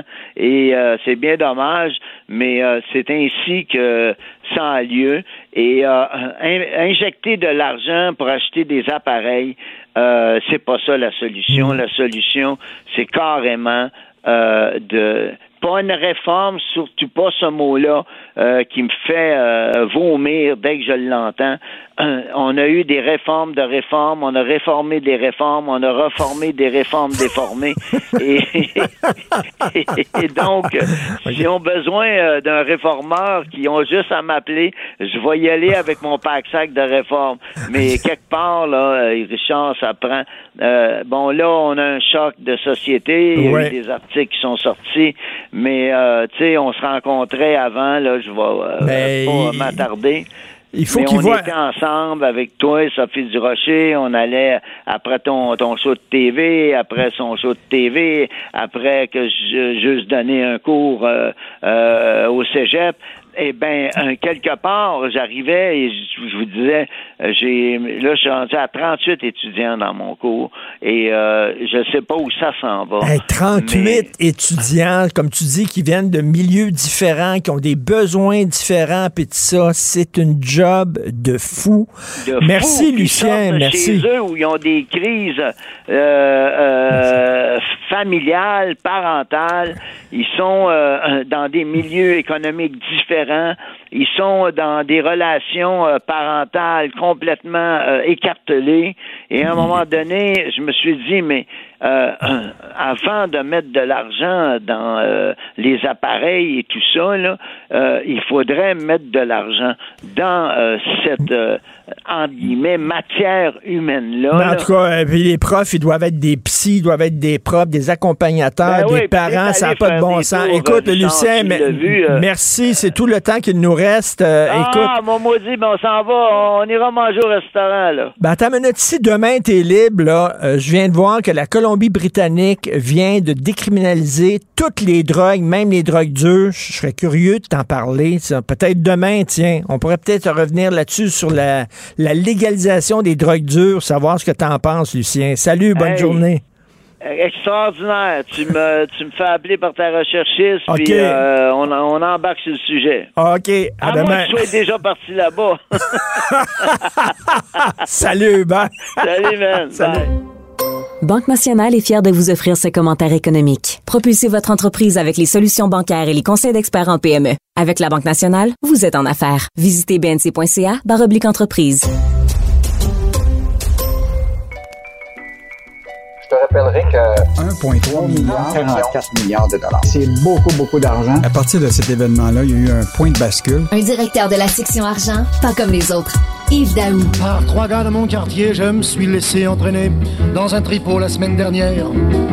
Dans une salle enfumée, nous nous sommes installés autour d'une table de poker. On a enlevé nos vestons, commandé force boisson, puis la partie a commencé telle que je vais vous l'expliquer. On prend les cartes, on brasse les cartes, on coupe les cartes, on donne les cartes. Ah, c'est merveilleux, on va jouer. Yves, je connais mon, mon Charles Aznavour, je le connais. Je connaissais pas cette tune là Tu me fais toujours connaître des, des chansons. Donc, Charles Euh, Aznavour sur le poker. Ouais, exactement. Une très belle chanson que moi aussi j'ai découvert et qui, qui montre très bien que le poker, l'intérêt pour le poker ne date pas de- de- d'aujourd'hui. Et là, les millionnaires du poker sont dans la mire du fisc parce qu'ils gagnent beaucoup d'argent, ceux qui sont très bons, là. Hey Richard, as-tu joué au poker récemment? Moi, j'ai joué avec ma famille là, récemment. Puis sais-tu quoi? Le maximum qu'on a dépassé, c'est 5 piastres. Que- mais- Non, alors, moi, moi jeune, j'avais joué au strip poker, puis je m'étais rendu jusqu'aux petites culottes. Jusqu'aux petites culottes, pas plus que ça, mais bon. Ben, eux autres, là, actuellement, sont en train de se faire déshabiller par euh, Revenu Canada. Je peux te dire ça. Très Et là, bon. et- écoute, écoute bien, là, actuellement, le Revenu Canada, euh, souvent, se retrouve dans des situations où ils doivent aller à la Cour de l'impôt pour faire payer de l'impôt à des gens qui, normalement, selon la loi de l'impôt, devraient payer de l'impôt sur des gains qu'ils ont tenus. Alors, tu sais que récemment, il y a eu le jugement, tu te rappelles de Jonathan Duhamel, C'était une vedette du poker. Là. En, en 2010 et 2012, il avait fait 5,4 millions de dollars. Puis finalement, il avait gagné contre le fils et il n'avait pas été capable lui imposer rien parce que les gains de jeux de hasard sont pas imposables, à moins que tu en fasses une business. Et là, Ah. Revenu Canada a changé. Ah! Ah. Et là, Revenu Canada a commencé à changer de stratégie, puis ça, ils ont commencé à analyser des cas. Et là, ils ont identifié trois individus, Martin Fournier-Giguère, Antoine Bérumé et Philippe Dauteuil, qui, eux autres, ont fait des gains. Écoute, il y en a qui ont fait des gains. Un qui a fait 2 millions de dollars en presque 3-4 ans et l'autre 5,1 millions dans la même période. Et là, ce que Revenu Canada a fait, c'est qu'ils ont dit, nous, ce qu'on veut voir, c'est en ont-ils fait une activité permanente? Autrement dit, est-ce qu'ils vivent de ça? Est-ce qu'ils vivent de ça? Ils vivent de ça. Tu cherches une job, tu as un autre job, etc. la réalité, c'est qu'ils passaient pas mal, pas mal plus de temps à jouer au poker, euh, même si les, ils se sont défendus en disant qu'ils faisaient ça, c'était l'adrénaline, c'était le thrill, ils s'amusaient, etc. Mais la réalité, c'est qu'ils se sont aperçus que leur activité, c'était vraiment ça. Et donc, euh, là, ils se retrouvent dans des situations où ce que euh, là, ils sont évidemment, ils vont aller en appel du jugement, mais le jugement là, pourra faire en sorte qu'ils doivent payer entre 850 000 et 2 millions respectivement en impôts à Québec et à Ottawa. Et écoute, je lisais le jugement hier du, du, du vérificateur de Revenu Canada. Il a été chercher les registres de ces gars-là sur PokerStar puis Full Tail Poker. Là. Et il y a, pendant une année, là, le, le monsieur Dauteuil, là, au cours de cette, d'une période qui, sur quatre ans, là, était en mesure de déposer jusqu'à 5 millions de dollars dans des comptes bancaires personnels en lien avec euh, ces transactions sur, euh, sur, le poker. Et ailleurs, ça, euh, c'est les méchants joueurs, mais évidemment, l'État veut sa cote. Tout le temps. S'il y a une certitude dans la vie, il y a la mort, puis deuxième certitude, l'État veut sa cote. Ah, mais ça, c'est clair. Puis les jeux de hasard, comme on sait, là, ils sont pas imposables, mais le gouvernement trouve une façon de, de pouvoir chercher de, de, de ah, l'argent. C'est intéressant. Il pourrait, il pourrait peut-être aller chercher tous les gains de revenus des casinos dans les, euh, dans les casinos qui sont sur les réserves euh, indiennes au Québec pas sûr qu'ils vont être capables de se rendre jusque-là. Incroyable, ben, quand même. Il n'y a rien qu'à se pogner une petite job-in en disant Non, regardez, j'ai une job, j'ai un travail. Euh, bon, Sophie Brochu, lorsqu'elle a quitté Hydro-Québec, elle a dit ben je quitte, euh, je suis contente parce que j'ai réorganisé la patente, j'ai fait ma job, puis je peux partir, puis la job est faite. Non, là, on apprend aujourd'hui dans, dans la section argent qu'elle est partie, puis la job n'était pas finie. En fait, Richard, ce qui est fascinant, c'est qu'elle-même, en février, elle a annoncé une réorganisation majeure. Puis là, on ne parle pas de un changement de, de, telle personne, tout ça. On parle là de la disparition de divisions, par exemple production, transport, distribution, pour en créer une seule et grande Hydro-Québec. Là, tu as des postes de vice-président qui deviendront des VP, en tout cas, toute une réorganisation. Et là, il y a des cadres qui commencent à dire, écoute, elle a lancé une grande réorganisation, elle qui était l'architecte, puis là, ça en va au moment où il faut l'exécuter. Et là, il y a des cas qui disent, ça n'a pas de bon sens, la structure qui est actuellement qui est proposée. Il dit, on gère maintenant avec cette réorganisation-là d'un poteau de rue, un pylône, une ligne d'eau de tension, euh, une centrale de milliards de dollars dans un même groupe, avec des systèmes, systèmes de disparates, euh, de systèmes informatiques. Écoute, ça n'arrivera pas là. Et donc, euh, là, ce qui est intéressant, puis une réorganisation, puis tout le monde nous dit, là, de, de, ce type de, en profondeur, ça prend jusqu'à 10 ans à être implanté. Oui, ben oui. Donc, euh, fait que là, la question qui se pose, c'est est-ce que cette réorganisation-là va être stoppée jusqu'à temps que le nouveau PDG arrive? Et donc, là, ce qu'on voit très bien, c'est que, et je me demande si ça, c'est pas un sujet encore de, de débat entre euh, Pierre Fitzgibbon et la nouvelle PD, la PDG existante, parce qu'elle est encore là jusqu'au mois d'avril. Est-ce qu'ils vont pas arrêter ça, compte tenu que le gouvernement est en train de revoir toute la stratégie euh, industrielle et hydroélectrique ben du Québec? Peut-être que cette réorganisation-là ne tiendra pas la route. Écoute, elle a dit euh, qu'elle avait tout réorganisé en quelques mois. Voyons donc, comme tu dis, une firme grosse, un organisme gros comme Hydro-Québec, ça prend plus que quelques mois pour réorganiser en profondeur. Écoute, ils devraient peut-être ben- donner le contrat à McKenzie.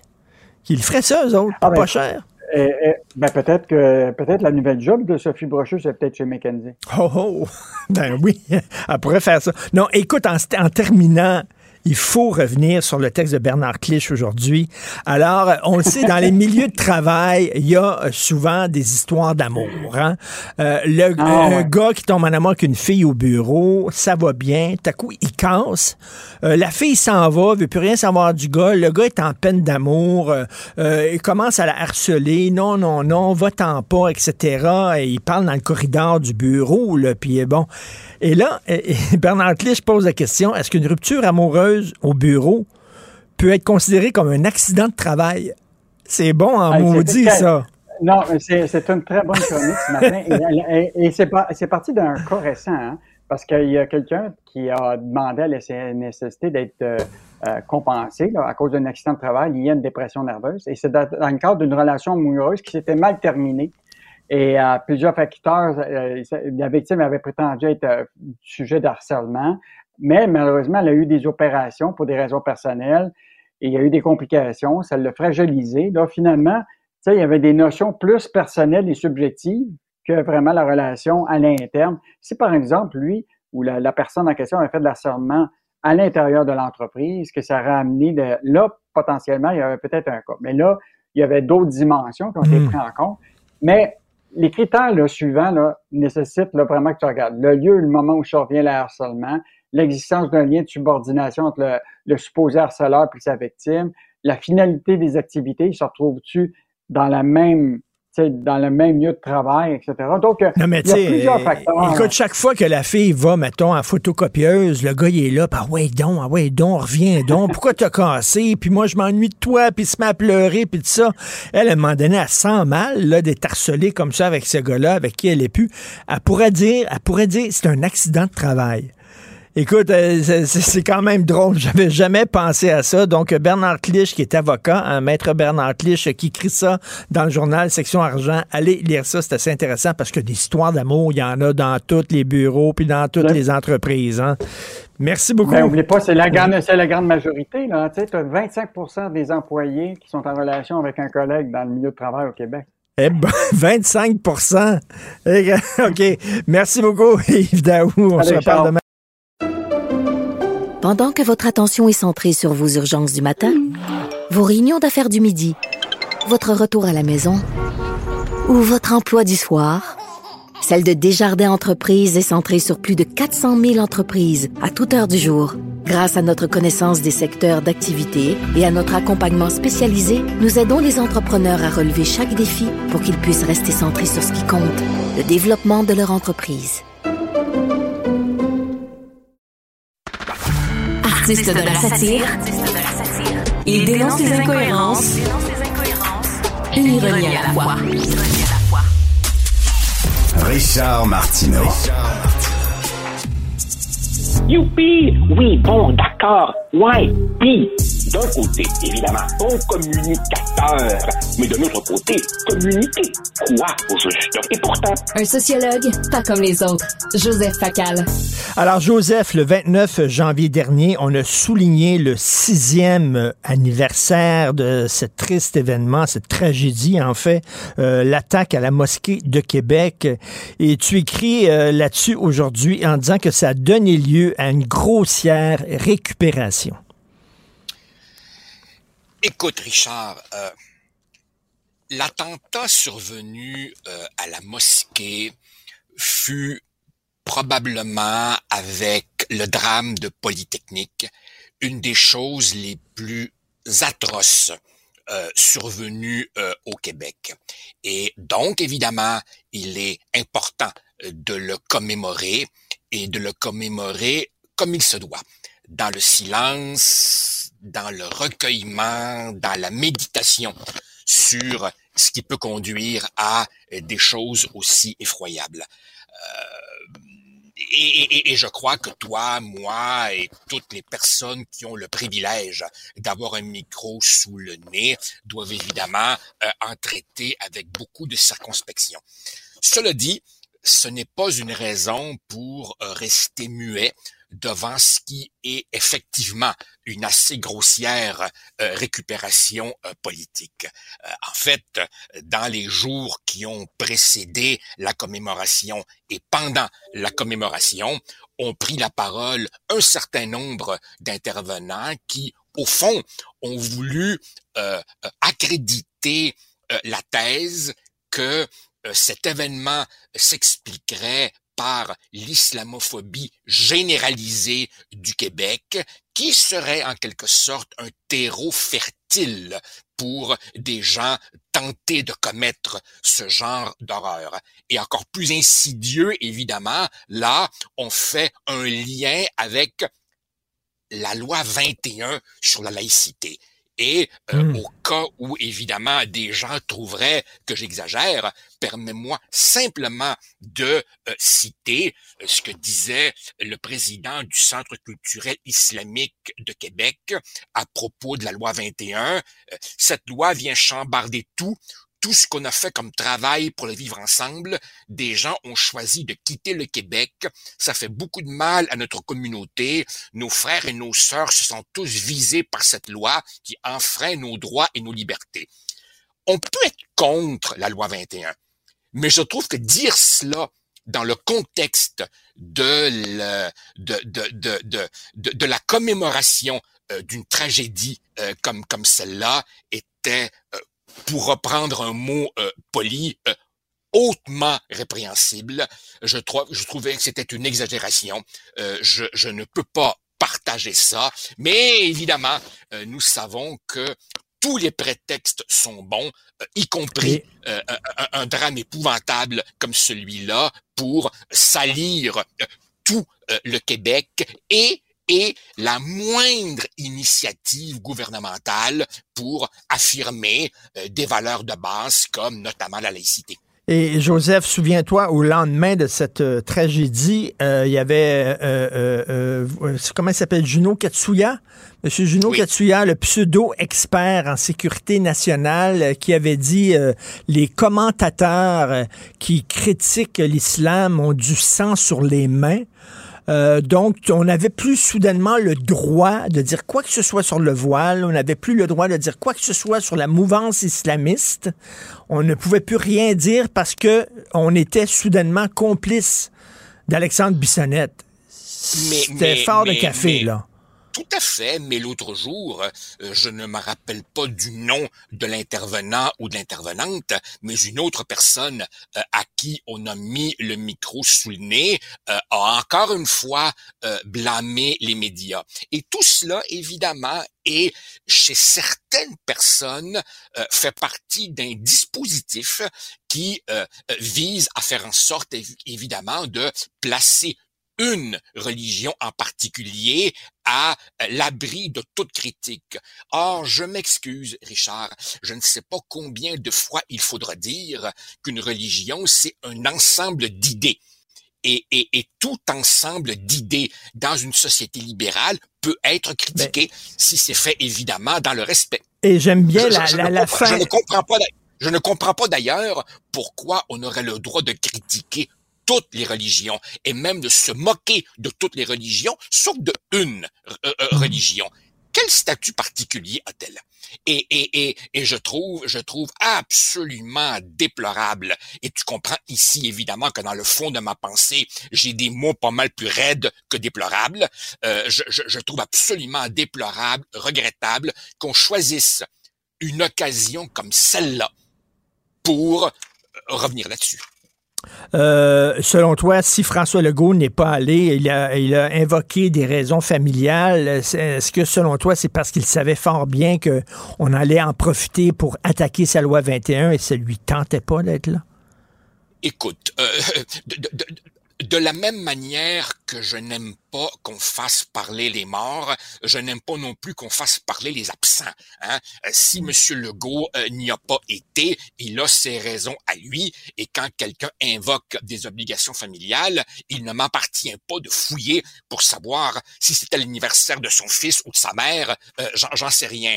Mais, mais, mais assurément, assurément, quand on voit que les organisateurs de la commémoration, eux, font ce genre d'association, ce genre d'amalgame, il est absolument évident que M. Legault se serait fait dire est-ce que votre loi ne participe pas elle aussi à créer ce climat d'intolérance et patati patata, alors qu'en fait, franchement, Richard, si on a un minimum de perspective, on sait d'abord que cette loi est extrêmement modérée euh, si on la compare à d'autres législations sur le même sujet ailleurs en Occident.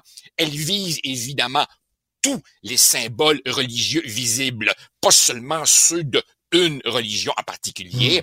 Elle vise un tout petit nombre de travailleurs du secteur public. Elle implique aussi, évidemment, les enseignants parce que ce sont des figures d'autorité. Quand des gens me disent qu'un enseignant n'est pas une figure d'autorité, on n'a pas tout à fait la même conception euh, euh, du, du, du, du, métier. Et bien entendu, bien entendu, Richard, quand on essaie de nous faire brailler en nous disant que des gens ont quitté le Québec pour cela, je pense que si tu renonces à une carrière et si tu quittes le Québec pour, cette raison-là, ça nous ouvre peut-être une petite fenêtre sur le fanatisme de quelqu'un qui peut penser de cette manière-là. Et à la fin, j'aime beaucoup la fin de ta chronique, Joseph, où tu sembles dire, hein, euh, toutes les amalgames, tous les amalgames sont condamnables, mais certains sont moins condamnables que d'autres, hein, parce que c'est un amalgame de mettre euh, la tragédie de la mosquée de Québec et la loi 21 dans le même sac. C'est drôle, hein? On est dans une période où on lutte contre les amalgames, mais il y a une gang qui n'ont pas peur, par contre, d'amalgamer ces deux choses-là. Ben oui, écoute, je, je, je comprends évidemment évidemment qu'il est parfaitement odieux de euh, détester tous les musulmans parce qu'ils sont musulmans en, leur prêtant les, traits de caractère d'une poignée d'extrémistes. Alors évidemment, tout ce que je demande, c'est un peu d'équité. Si cet amalgame-là est odieux, je trouve évidemment tout aussi odieux que l'on euh, se serve d'un incident, euh, euh, d'un drame absolument atroce ou d'une loi qu'on n'est pas obligé, évidemment, d'apprécier pour, pour, pour, pour, pour beurrer mur à mur tout un peuple. Mais, ben, comme tu l'as si souvent écrit toi-même, dans ce beau grand pays qu'est le Canada, on peut insulter, euh, la seule minorité que l'on peut insulter impunément, ce sont les Québécois. On peut même faire carrière en insultant les ben, Québécois. Ben, ce qui nous amène à notre deuxième sujet, Madame El Gawabi. Donc, finalement, euh, Trudeau la garde en poste. Qu'est-ce que tu penses de ça?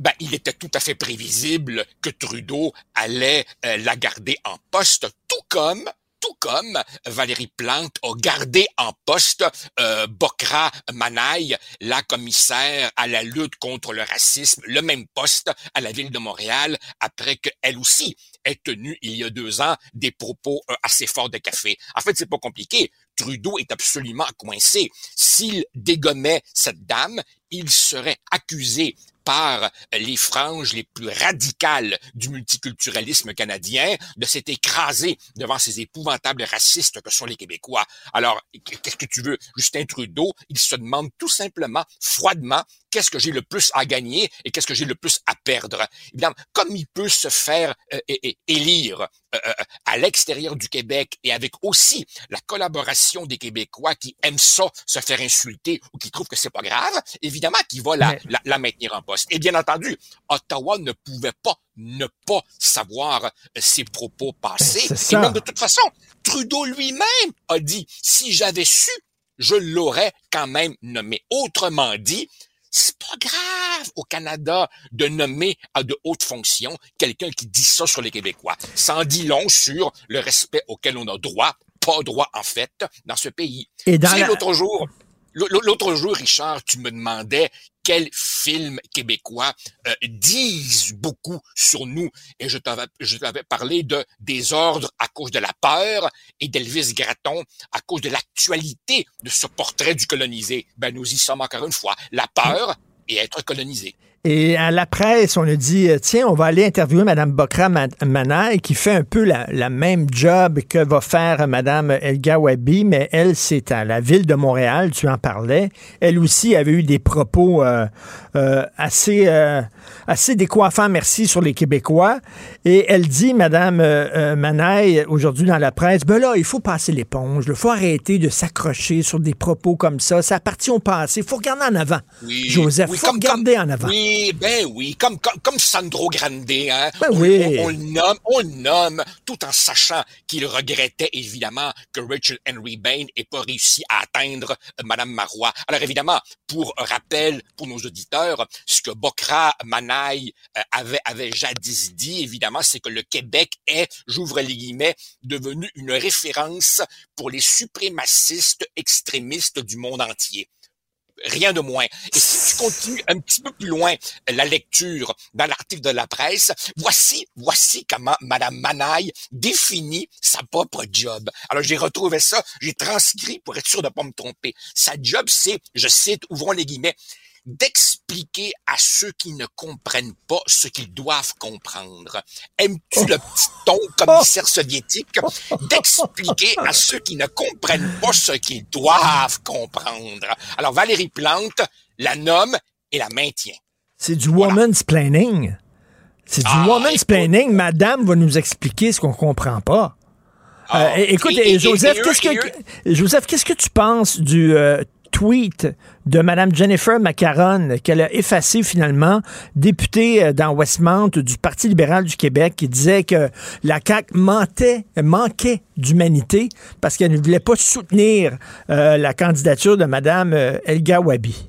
Qu'est-ce que tu penses de ça? Écoute, ben ça, ça montre tout ça. Ben, ma- Madame Macaroni, elle aura beau euh, effacer euh, son, son, son tweet, euh, elle est parfaitement révélatrice de ce que le Parti libéral du Québec est devenu.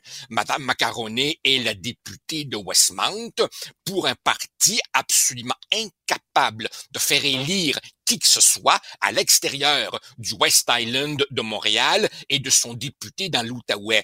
Le Parti libéral est devenu, si tu veux, le, le lobby de la communauté anglo-montréalaise, radicalement multiculturaliste. Et ben voilà, c'est, c'est, c'est le nouveau Parti libéral euh, du Québec.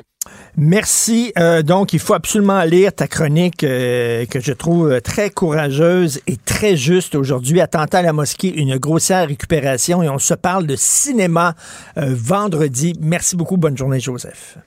Avec plaisir, Richard. Au revoir. Salut. Pendant que votre attention est centrée sur vos urgences du matin, vos réunions d'affaires du midi, votre retour à la maison ou votre emploi du soir, celle de Desjardins Entreprises est centrée sur plus de 400 000 entreprises à toute heure du jour. Grâce à notre connaissance des secteurs d'activité et à notre accompagnement spécialisé, nous aidons les entrepreneurs à relever chaque défi pour qu'ils puissent rester centrés sur ce qui compte, le développement de leur entreprise. Richard Martineau. Plongé dans l'actualité avec des observateurs qui pensent à contre-courant.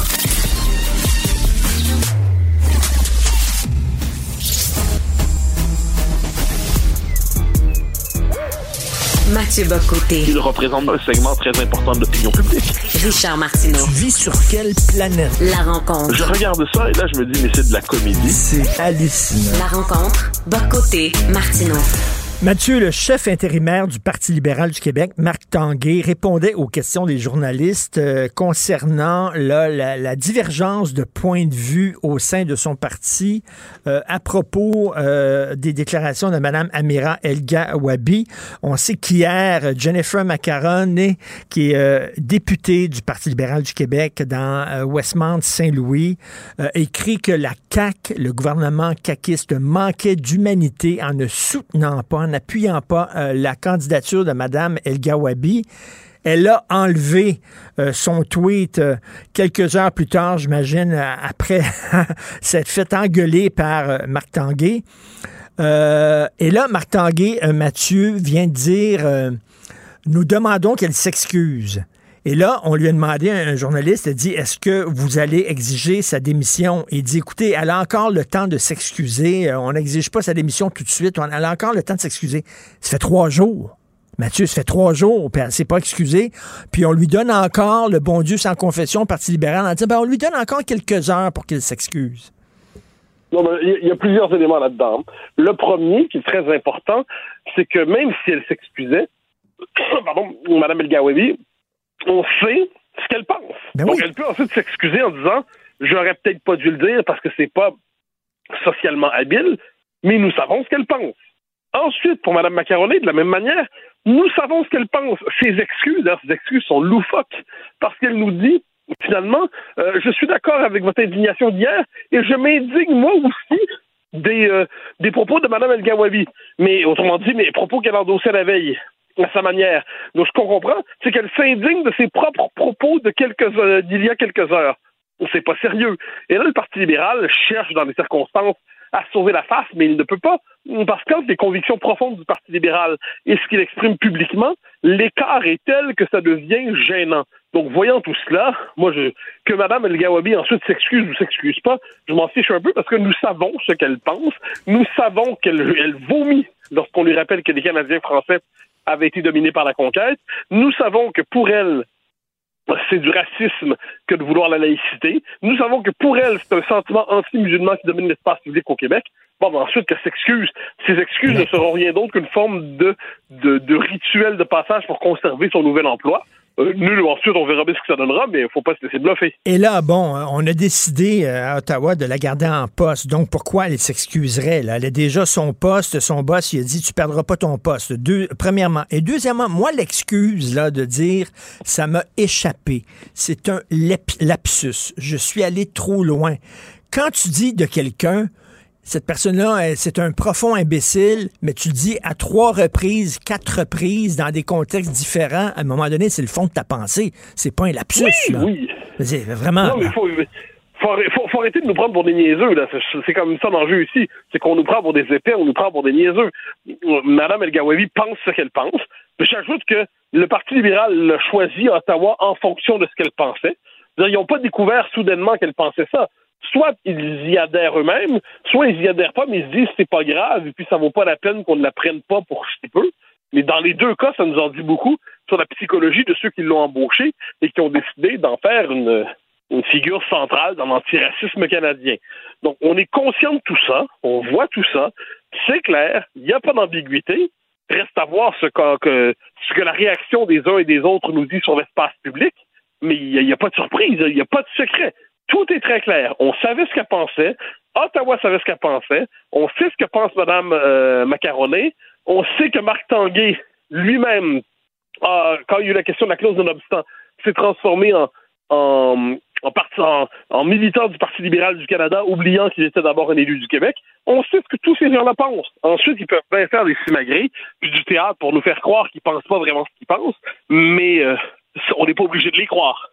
Écoute, elle l'a dit à plusieurs reprises. Et là, je vois dans le Journal Montréal aujourd'hui, elle l'a dit, elle écrit aussi en 2021, en 2019 et en 2013. Et ça, ça m'avait échappé. Euh, à l'époque euh, euh, de la Charte des valeurs proposée par le Parti québécois, euh, dans le Toronto Star, le philosophe canadien John Raston Soul avait écrit sur la montée de l'extrême droite, de la pureté idéologique et la pureté du sang et les nations. Bon, euh, euh, il visait pas le Québec en particulier. Il disait qu'il y avait une montée un peu là, un, peu partout dans le monde euh, de l'extrême droite. Et elle, elle avait écrit, elle avait dit, euh, euh, Monsieur Saul pourrait aussi bien écrire au sujet du Québec d'aujourd'hui en disant, en disant que nous autres aussi, on veut une race pure et un sang pur. Ça fait, ça c'est en 2013, ça fait dix Oui, ans qu'elle tient ce genre de propos. Mais il faut comprendre que cette pensée-là ne- n'est choquante que pour les Québécois au Canada. Au Canada, c'est un peu ça quand même le mainstream. C'est ça la pensée dominante au Canada. C'est ça qu'on doit avoir à l'esprit. Son propos n'est pas original au Canada.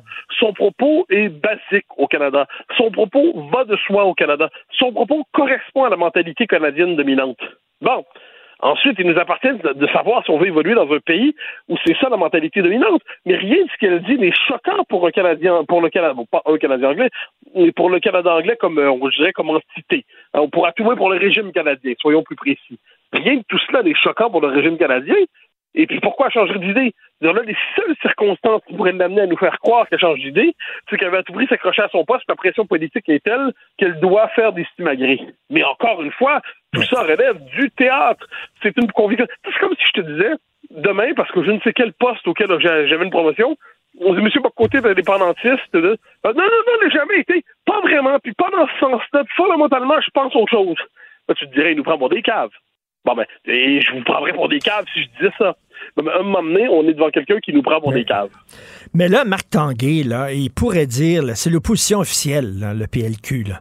Qu'on le veuille ou pas. Marc Tanguay pourrait dire, ben, je me joins au gouvernement et j'exige sa démission. Il dit non, non, je donne encore une chance au coureur. Elle a encore le temps de, de, de s'excuser. Ça fait trois jours. Elle le fera Oui, pas. oui, à un moment donné, pourquoi elle n'exige pas sa démission? J'en suis Point? convaincu, n'est pas choqué par ça. Il y a au Québec une frange fédéraliste radicale qui partagent la lecture trudeauiste du monde. Euh, hier soir, je te donne un exemple, j'étais à la joute avec euh, Luc Lavoie. Alors, j'aime beaucoup Luc personnellement, c'est un plaisir de débattre avec lui, mais Luc l'a dit ouvertement, il est d'accord avec euh, Madame dont je perds le nom à Ottawa, avec la, la, la nommée du jour. Donc, il, il, il est d'accord avec voilà, El Gawabi, il y a une frange de fédéralistes au Québec qui sont d'accord, qui est d'accord avec ce discours-là. Faut juste pas se tromper. Ils sont très minoritaires au Québec, ils ont accès à l'espace public, puis au Parti libéral, c'est eux la norme. Elle, là, Mme Egawabi, elle, elle lutte contre les préjugés alors qu'elle a plein de préjugés contre les Québécois. Même chose avec Mme Bokra Manaï, qui fait le même poste. sûr, qui-. Bon, Mme Bokra Manaï, elle est commissaire à la lutte contre le racisme et la discrimination systémique à la ville de Montréal. Donc, c'est l'équivalent de Mme El-Gawabi, mais au niveau municipal.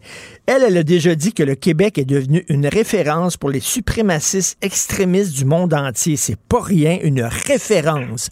Et elle, elle a gardé sa job. Comment ça se fait que ces gens-là, qui sont censés lutter contre le racisme, qui sont racistes, qui sont anti-québécois, gardent leur job? Malgré qu'ils leur pas contre le racisme. Le, le- le langage lutter contre le racisme, c'est un mot de code pour dire lutter contre ce qu'ils appellent le privilège blanc. Lutter pour eux, le racisme ne peut qu'être blanc. Et le racisme se cacherait derrière la laïcité, il se cacherait derrière l'universalisme, il se cacherait derrière la nation et le nationalisme. Donc ces gens-là, quand ils prétendent lutter contre le racisme, dans les faits, ils luttent contre la laïcité, la nation, le nationalisme québécois, l'identité québécoise, et ainsi de suite. Euh, les gens du Conseil interculturel de Montréal nous le disaient qu'une des manifestations du racisme systémique au Québec, c'est l'importance de la loi 101 et il faudrait ouvrir l'espace public à d'autres langues, celles des minorités, pour être capable de lutter contre le racisme systémique associé à la norme francophone. Donc, quand ils sont dans leur esprit, lutter contre le racisme, c'est lutter contre, en tant que, entre guillemets, le blanc. Bon. Donc, on est dans une pensée profondément raciale et qui croit que on va en finir avec le racisme quand on en aura fini avec le blanc, entre guillemets. Bon. Et puis, le Québec, là-dessus, parce qu'il est accroché à la nation, parce qu'il est accroché à son identité, à sa culture, puis dans le multiculturalisme canadien, ça, ça passe pour une forme de suprémacisme ethnique. Mais là, on est devant des gens qui aujourd'hui disent très franchement ce qu'ils pensent. C'est que notre existence en tant que telle est un scandale. Et puis, ils vont continuer de le penser demain. J'insiste là-dessus. Même si on avait des petites excuses, là, ça arrive des petites excuses, il ne faudrait pas les prendre au sérieux. Ce serait simplement une concession circonstancielle au débat public parce qu'elle voudrait conserver son job. Quant au Parti libéral, quant au Parti libéral, on sait ce qu'il pense. Mais moi, si j'étais son boss, si j'étais Justin Trudeau, je, je dirais tu t'excuses et une fois tu t'es excusé, je reconfirme ta nomination. Mais là, même pas. Il a dit elle reste en poste alors qu'elle n'avait même pas présenté ses excuses. Donc, quel est l'intérêt pour elle de s'excuser alors que son poste est assuré? C'est quand même épouvantable. Et, et Trudeau savait fort bien qui elle était. Il l'a nommé. Là, il est en train finalement. Il a fait ça pour avoir des votes dans le reste du Canada, pour dire regardez là, je, suis- je me tiens debout face au Québec. Mais ça va au-delà de ça. Moi, je pense que ça correspond à ses convictions. Oui, il y a une dimension stratégique là-dedans. Euh, il y a notre ami Emmanuel Latraverse un bon papier là-dessus dans le, dans le journal ce matin, en disant que là, des prochaines élections, le Parti libéral va porter son uniforme préféré. C'est celui de défenseur de l'identité canadienne contre la fermeture québécoise et le repli conservateur. Bon. Mais je pense que ça, ça correspond aussi à la vision de, de Justin Trudeau, qui, comme son père, pense que les, les nationalistes québécois, les Québécois laissés eux-mêmes, ça donne une société autoritaire, fermée, clanique, ethnocratique. Et on a besoin du Canada pour lutter contre nos propres penchants, nos pires penchants. Et puis on a besoin de Mme El Gawabi et d'autres pour nous, justement, nous, euh, nous expliquer ce qu'est l'ouverture et la fermeture. Elle nous expliquera, elle, ce qu'est l'ouverture et la fermeture.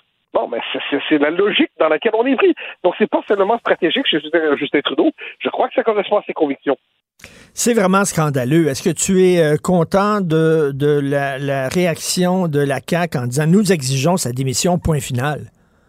Oui, oui, ils ont tout à fait raison. Ils ont tout à fait raison. Ensuite, je trouve que la CAQ, bon, ça c'est bien, mais j'ai hâte qu'ils ne sont plus simplement dans la dénonciation symbolique, puis qu'ils mènent une politique d'État d'affirmation du Québec.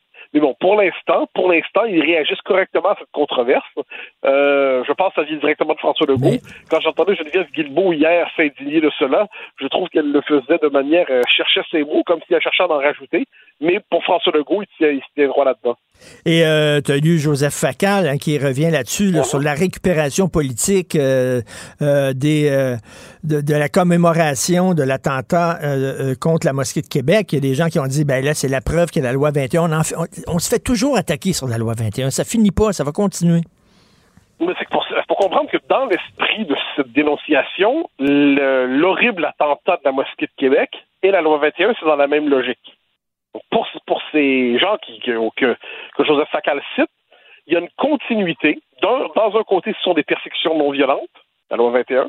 De l'autre côté, ce sont des, une persécution violente, la- l'attentat de la mosquée, mais ce serait animé par la même logique. Donc, dès lors qu'on pense dans ces termes-là, eh bien, on, est en fond, on est dans le rejet du Québec, faut dire les choses comme telles. On est dans le rejet du Québec. Moi, je toujours dit, on peut être contre la loi 21 comme on peut être contre toutes les lois, mais contester la légitimité de la loi 21, c'est autre chose. Et ces gens-là contestent la, la légitimité même de l'aspiration qui nous a conduit à la loi 21. Bon, ça, à un moment donné, il va falloir qu'ils acceptent la société dans laquelle ils se trouvent. là. On dirait, le Québec est une société marquée par son histoire, marquée par son rapport aux religieux. Partout dans le monde occidental, la question de l'islam renouvelle la question du rapport entre le politique et, le- et le- la religion dans l'espace public. Partout, on se demande comment gérer ça. La laïcité, la réponse qui est la nôtre. Bon, à un moment il faut l'accepter. Euh, ça implique ça, vivre en Occident aussi, vivre avec de tels débats. Si de tels débats nous sont insupportables, il faut se demander c'est quoi notre rapport à l'Occident. Donc ça, moi, je vois ça, puis je trouve le, le texte de Facad était très bien. Voir que pour, pour les, les, les gens qu'on qu'on entend beaucoup ces jours-ci, la, la, la, loi, la, la loi 21 et l'attentat de la mosquée, c'est la même logique, c'est seulement une différence de degré. Gardons ça à l'esprit, ça nous en dit beaucoup sur leur, euh, leur, leur, vision des choses. Merci beaucoup. Très hâte de te parler demain parce qu'on va parler de masculinité toxique. J'ai hâte de t'entendre là-dessus. Merci, Mathieu. Oui, Bonne journée. monsieur. Bye bye. Salut. Pour une écoute en tout temps, ce commentaire de Mathieu Boccoté est maintenant disponible sur l'application Cube ou en ligne au cube.ca. Tout comme sa série Les idées mènent le monde, un balado qui met en lumière, à travers le travail des intellectuels, les grands enjeux de notre société. Cube Radio. Pendant que votre attention est centrée sur cette voix qui vous parle ici, ou encore là, tout près ici, très loin là-bas, Celle de Desjardins Entreprises est centrée sur plus de 400 000 entreprises partout autour de vous. Depuis plus de 120 ans, nos équipes dédiées accompagnent les entrepreneurs d'ici à chaque étape pour qu'ils puissent rester centrés sur ce qui compte, la croissance de leur entreprise. Martineau, il n'y a pas le temps pour la controverse. Il a jamais coulé l'eau sous les ponts. C'est lui qui la verse. Vous écoutez. Cube, Cube Radio. Les demandes de règlement d'assurance auprès de la Sun Life pour des médicaments traitant les troubles de santé mentale chez les jeunes ont augmenté de près de 25% chez les moins de 30 ans. Il y a de plus en plus de jeunes de moins de 30 ans qui demandent être remboursés pour des médicaments traitant les troubles de santé mentale, dont la dépression. On va en parler avec Mme Karine Gauthier, psychologue, neuropsychologue et présidente de la Coalition des psychologues du Réseau public québécois. Bonjour, Mme Gauthier. Bonjour. J'imagine que ben, ça confirme ce que vous savez sur le terrain, ce que vous voyez sur le terrain depuis déjà un bout de temps. Oui, effectivement, euh, on voit que, que, que la santé mentale des jeunes euh, euh, se, se, se, détériore pour certains. On parle de, ça, de dépression, d'anxiété. Euh, on voit l'anorexie aussi qui a augmenté beaucoup, euh, même une augmentation là, au niveau des, des tentatives de suicide qui a été documentée euh, pour pour les pour les jeunes aussi. C'est très préoccupant ce qu'on voit sur le terrain. Est-ce que c'est encore la pandémie? Est-ce qu'on peut associer ça à la pandémie ou ça remonte à plus loin que ça? c'est sûr qu'il y avait des besoins vraiment euh, importants. Puis on voyait là avant la pandémie une augmentation au niveau euh, des problématiques euh, de santé mentale, particulièrement la dépression, l'anxiété. mais la pandémie, c'est sûr que contribuer là, ça l'a fait exploser au niveau euh, au niveau des chiffres là, qui, qui, qu'on voit là, au niveau des tentatives de suicide, de l'anorexie, tout ça. Euh, c'est sûr que ça a été un, un, un stresseur majeur pour euh, pour particulièrement pour les jeunes, pour toute la, la, société là, mais particulièrement pour les jeunes. Puis les effets, même si là maintenant on vit la, pour la plupart la vie comme avant, mais ça pour certaines personnes et pour beaucoup de gens, ça va avoir des effets à long terme euh, sur, euh, sur leur fonctionnement puis la, leur niveau de bien-être finalement. Madame Gauthier, je ne suis pas psychologue, je suis pas un expert, mais bon, euh, je suis un parent. Euh, j'ai eu trois enfants, j'ai trois enfants, puis j'ai été jeune. Et euh, je, mon point de vue à moi, on sortait dehors quand on était jeune. On jouait dans Mhm. ruelles. Les ruelles sont vides. Ils sont toutes devant leur écran.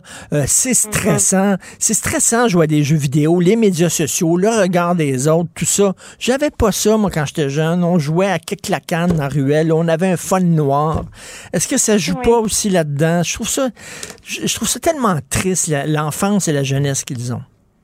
Mhm. C'est sûr que euh, l'isolement là, derrière les écrans, euh, ça peut, euh, ça, ça peut contrer. Et c'est sûr, c'est excessivement complexe hein, de, de, de- d'essayer de comprendre qu'est-ce qui fait qu'il faudrait avoir une discussion de, Oui. de plusieurs heures. Là. Mais, mais oui, effectivement, je crois que tu sais, le- les écrans, les médias sociaux, tout ça, le, le temps passé devant les écrans, le fait que les parents aussi, euh, tu sais, ça- ça n'a pas été facile non plus pour les parents qui peuvent laisser comme plus de, de, de, de temps de, de tu sais, de laisser leurs enfants devant les écrans peut-être Mm. trop longtemps aussi. Là, je veux pas culpabiliser les parents. Là, on fait chacun vraiment notre possible. Mais oui, effectivement, il y a comme un- euh, les gens pensent qu'ils sont en contact là, sur les réseaux sociaux, mais c'est pas comme des contacts euh, dans la vraie vie là, qui peuvent être vraiment euh, plus euh, plus valorisants, puis euh, d'être plus en action puis en mouvement. Donc effectivement, ça peut, tu sais, ça, ça- c'est un des aspects en tout cas qui peut contribuer à la situation qu'on voit qu'on voit actuellement. C'est une drogue, hein? C'est une drogue dure. D'ailleurs, c'est très difficile d'amener son enfant à, à- à- à passer moins de temps devant son écran. C'est très dur. Mhm. Puis il faut, c'est ça, faut, faut essayer de, de mettre un cadre et une structure là pour, euh, mais c'est pas facile là, pour les parents là, mais euh, pour limiter, essayer de- d'engager les enfants dans des activités euh, sportives ou leur trouver des choses qu'ils aiment à l'extérieur, euh, euh, des écrans, de faire le, le, le repas familial, de dire qu'on mange tous ensemble, pas devant les écrans, Ben par oui. exemple, c'est important. Si on le voit là, des fois là, que les écrans prennent énormément de, de place, donc ça coupe au niveau des, des interactions sociales. Puis on est des on est des, des êtres sociaux, là, on doit être en, en interaction pour euh, pour pour être bien. Là. Donc c'est un des facteurs. C'est sûr qu'un autre facteur, euh, comme vous le savez, c'est c'est les difficultés d'accès là, à des à des traitements. Oui. Euh, puisque la médication, souvent les médecins, ce qu'ils nous expliquent, c'est que ils vont la prescrire, surtout chez les jeunes, ils vont la prescrire par dépit, euh, dans le sens que, OK, mais il n'y a pas d'autres options, surtout pour les gens les plus euh, les, les, les plus vulnérables qui n'ont pas d'option d'aller d'aller Mhm. consulter en privé. Euh, puis par ailleurs, ce qu'on note présentement là versus qu'est-ce qui était euh, qu'est-ce qu'on voyait plus tôt dans la pandémie, c'est que il y y a moins d'attente. là. Vraiment, les délais sont rendus beaucoup plus raisonnables en privé euh, pour euh, pour consulter. Euh, pour, pour la majorité, en tout cas, des, euh, des, des, des personnes hein, en privé, mais dans le réseau public, par exemple, on voit le contraire. Là. Donc, les, les jeunes qui ont besoin d'aide, par exemple, qui pourraient bénéficier d'aide à l'école, qui pourraient bénéficier d'aide euh, au CLSC ou à l'hôpital, on voit une diminution du nombre euh, du nombre de psychologues Et, là, dans et le réseau en, public. en privé, on paye. Lorsqu'on va voir un psy en privé, Oui. on paye, c'est ça. Donc, c'est pas tous les gens qui ont ce, ce- les moyens. Et euh, en public, ben, étant donné qu'on n'a pas d'accès à des psys, ben, c'est certain qu'on a tendance à prendre des médicaments en attendant. Et euh, il y a peut-être des jeunes qui, effectivement, ont besoin de médicaments. Je suis convaincu qu'il y a des jeunes qui ont vraiment, vraiment besoin, mais c'est pas tous les jeunes qui sont déprimés qui ont besoin de médicaments et de pilules, Madame Gauthier. Exactement. Oui, c'est très bien dit, c'est ça. Ouais. C'est euh, vraiment, il y en a qui ont besoin pour euh, les les, les parents qui écoutent. C'est sûr Ouais. que il y a, y dans certaines situations, c'est vraiment c'est nécessaire. Puis euh, on n'a rien contre la médication. C'est juste que quand c'est prescrit parce qu'il n'y a rien d'autre qui est offert, ce qui est le cas présentement dans bien des situations, puis vous pouvez le confirmer auprès des pédiatres, des médecins, ils nous le disent, c'est que, OK, mais il devrait avoir le premier traitement, surtout pour les jeunes, c'est l'évaluation psychologique, c'est la psychothérapie ensuite. Donc, c'est un traitement qui est psychologique. Mais là, c'est excessivement difficile d'en avoir accès. On voit que les chiffres, là encore, ont diminué. Même les chiffres du ministère de la Santé des Services sociaux, là, les nouveaux chiffres qui sont sortis, ils estiment qu'il va manquer près de la moitié des effectifs là, de psychologues en 2025. C'est Euh, donc, fou. et là, et c'est quoi le temps d'attente pour essayer, euh, je veux voir un, un enfant veut voir un psy dans le, dans le public, c'est- Dans le, plus, dans le public, c'est souvent 6 à 24 mois. Et des fois, c'est jamais. Honnêtement, des fois, c'est c'est des jeunes, les enseignants ou tu sais qui essaient dans les écoles ou euh, dans des CLSC qu'il n'y a plus de psychologues parce qu'on voit vraiment une diminution là, euh, du nombre de psychologues. Juste en un an, euh, il y a eu cinq fois plus de, de, de gens qui ont quitté par rapport à si on regarde l'année l'année dernière, il y en a cinq fois plus que l'année précédente, donc ça va vite le déclin. on a eu des chiffres là de, de, de gens au CHU Sainte-Justine. je ne sais pas si vous aviez vu, mais avant Noël, c'était une chaise sur trois des psychologues qui étaient vides. Euh, maintenant, les informations qu'on a, ça serait une sur deux. Donc, ça va vite. Une fois que l'exode commence dans un milieu, puis c'est pas juste au chute Saint-Justine, là, là c'est l'exemple que j'ai que, que j'ai eu vraiment dans, dans les derniers jours euh, de gens qui m'ont dit sur le terrain que c'était rendu une chaise sur deux. Euh, plus, plus les plus les gens partent, plus ça, à un moment donné, ça met une pression sur les gens qui restent ça devient insoutenable, d'arriver à offrir des services puis de voir qu'est-ce qui se passe sur le terrain. Donc, de plus en plus de gens euh, quittent. Donc, c'est vraiment urgent d'agir. Ben oui, non, ça n'a aucun sens. 6 mois, 24 mois, quand on a des problèmes, là, c'est là qu'il faut régler ça. C'est pas dans 24 mois. 24 mois, on a deux ans de plus, à un moment donné. C'est autre chose. Merci beaucoup. Merci. Ça n'a aucun sens, Madame Karine Gauthier, psychologue et présidente de la Coalition des psychologues du Réseau public québécois. Merci. Bonne journée.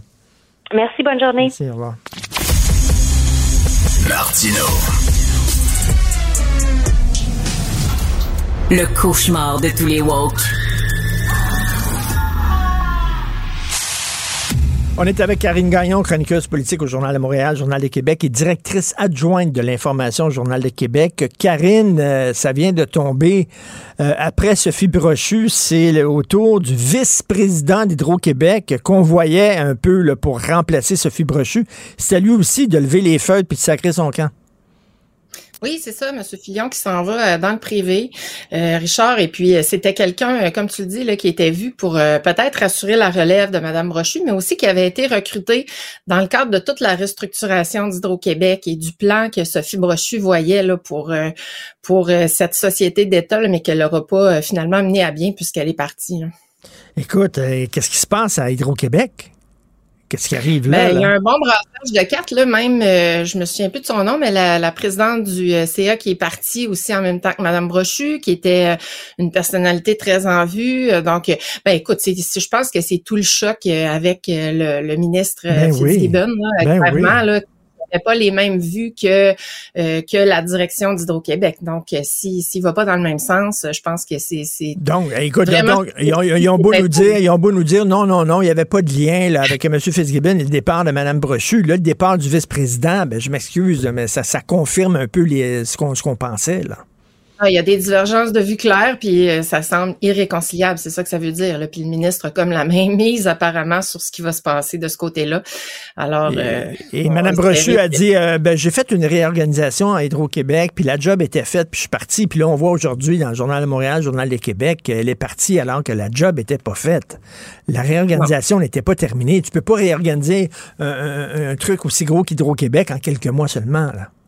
Non, c'est ça, c'est ça. Elle avait besoin de, plusieurs années. Elle avait des, grands projets. Là, moi, je l'avais vu en conférence euh, à Québec devant la Chambre de commerce, puis elle avait expliqué tout son plan, puis c'était majeur, puis ça devait euh, prendre place sur plusieurs années, effectivement. Là. Donc, euh, c'était utopique de penser qu'elle pouvait faire ça en quelques mois. Là. Visiblement, elle veut pas nécessairement lancer la guerre avec le gouvernement, mais c'est clair que il y en avait une.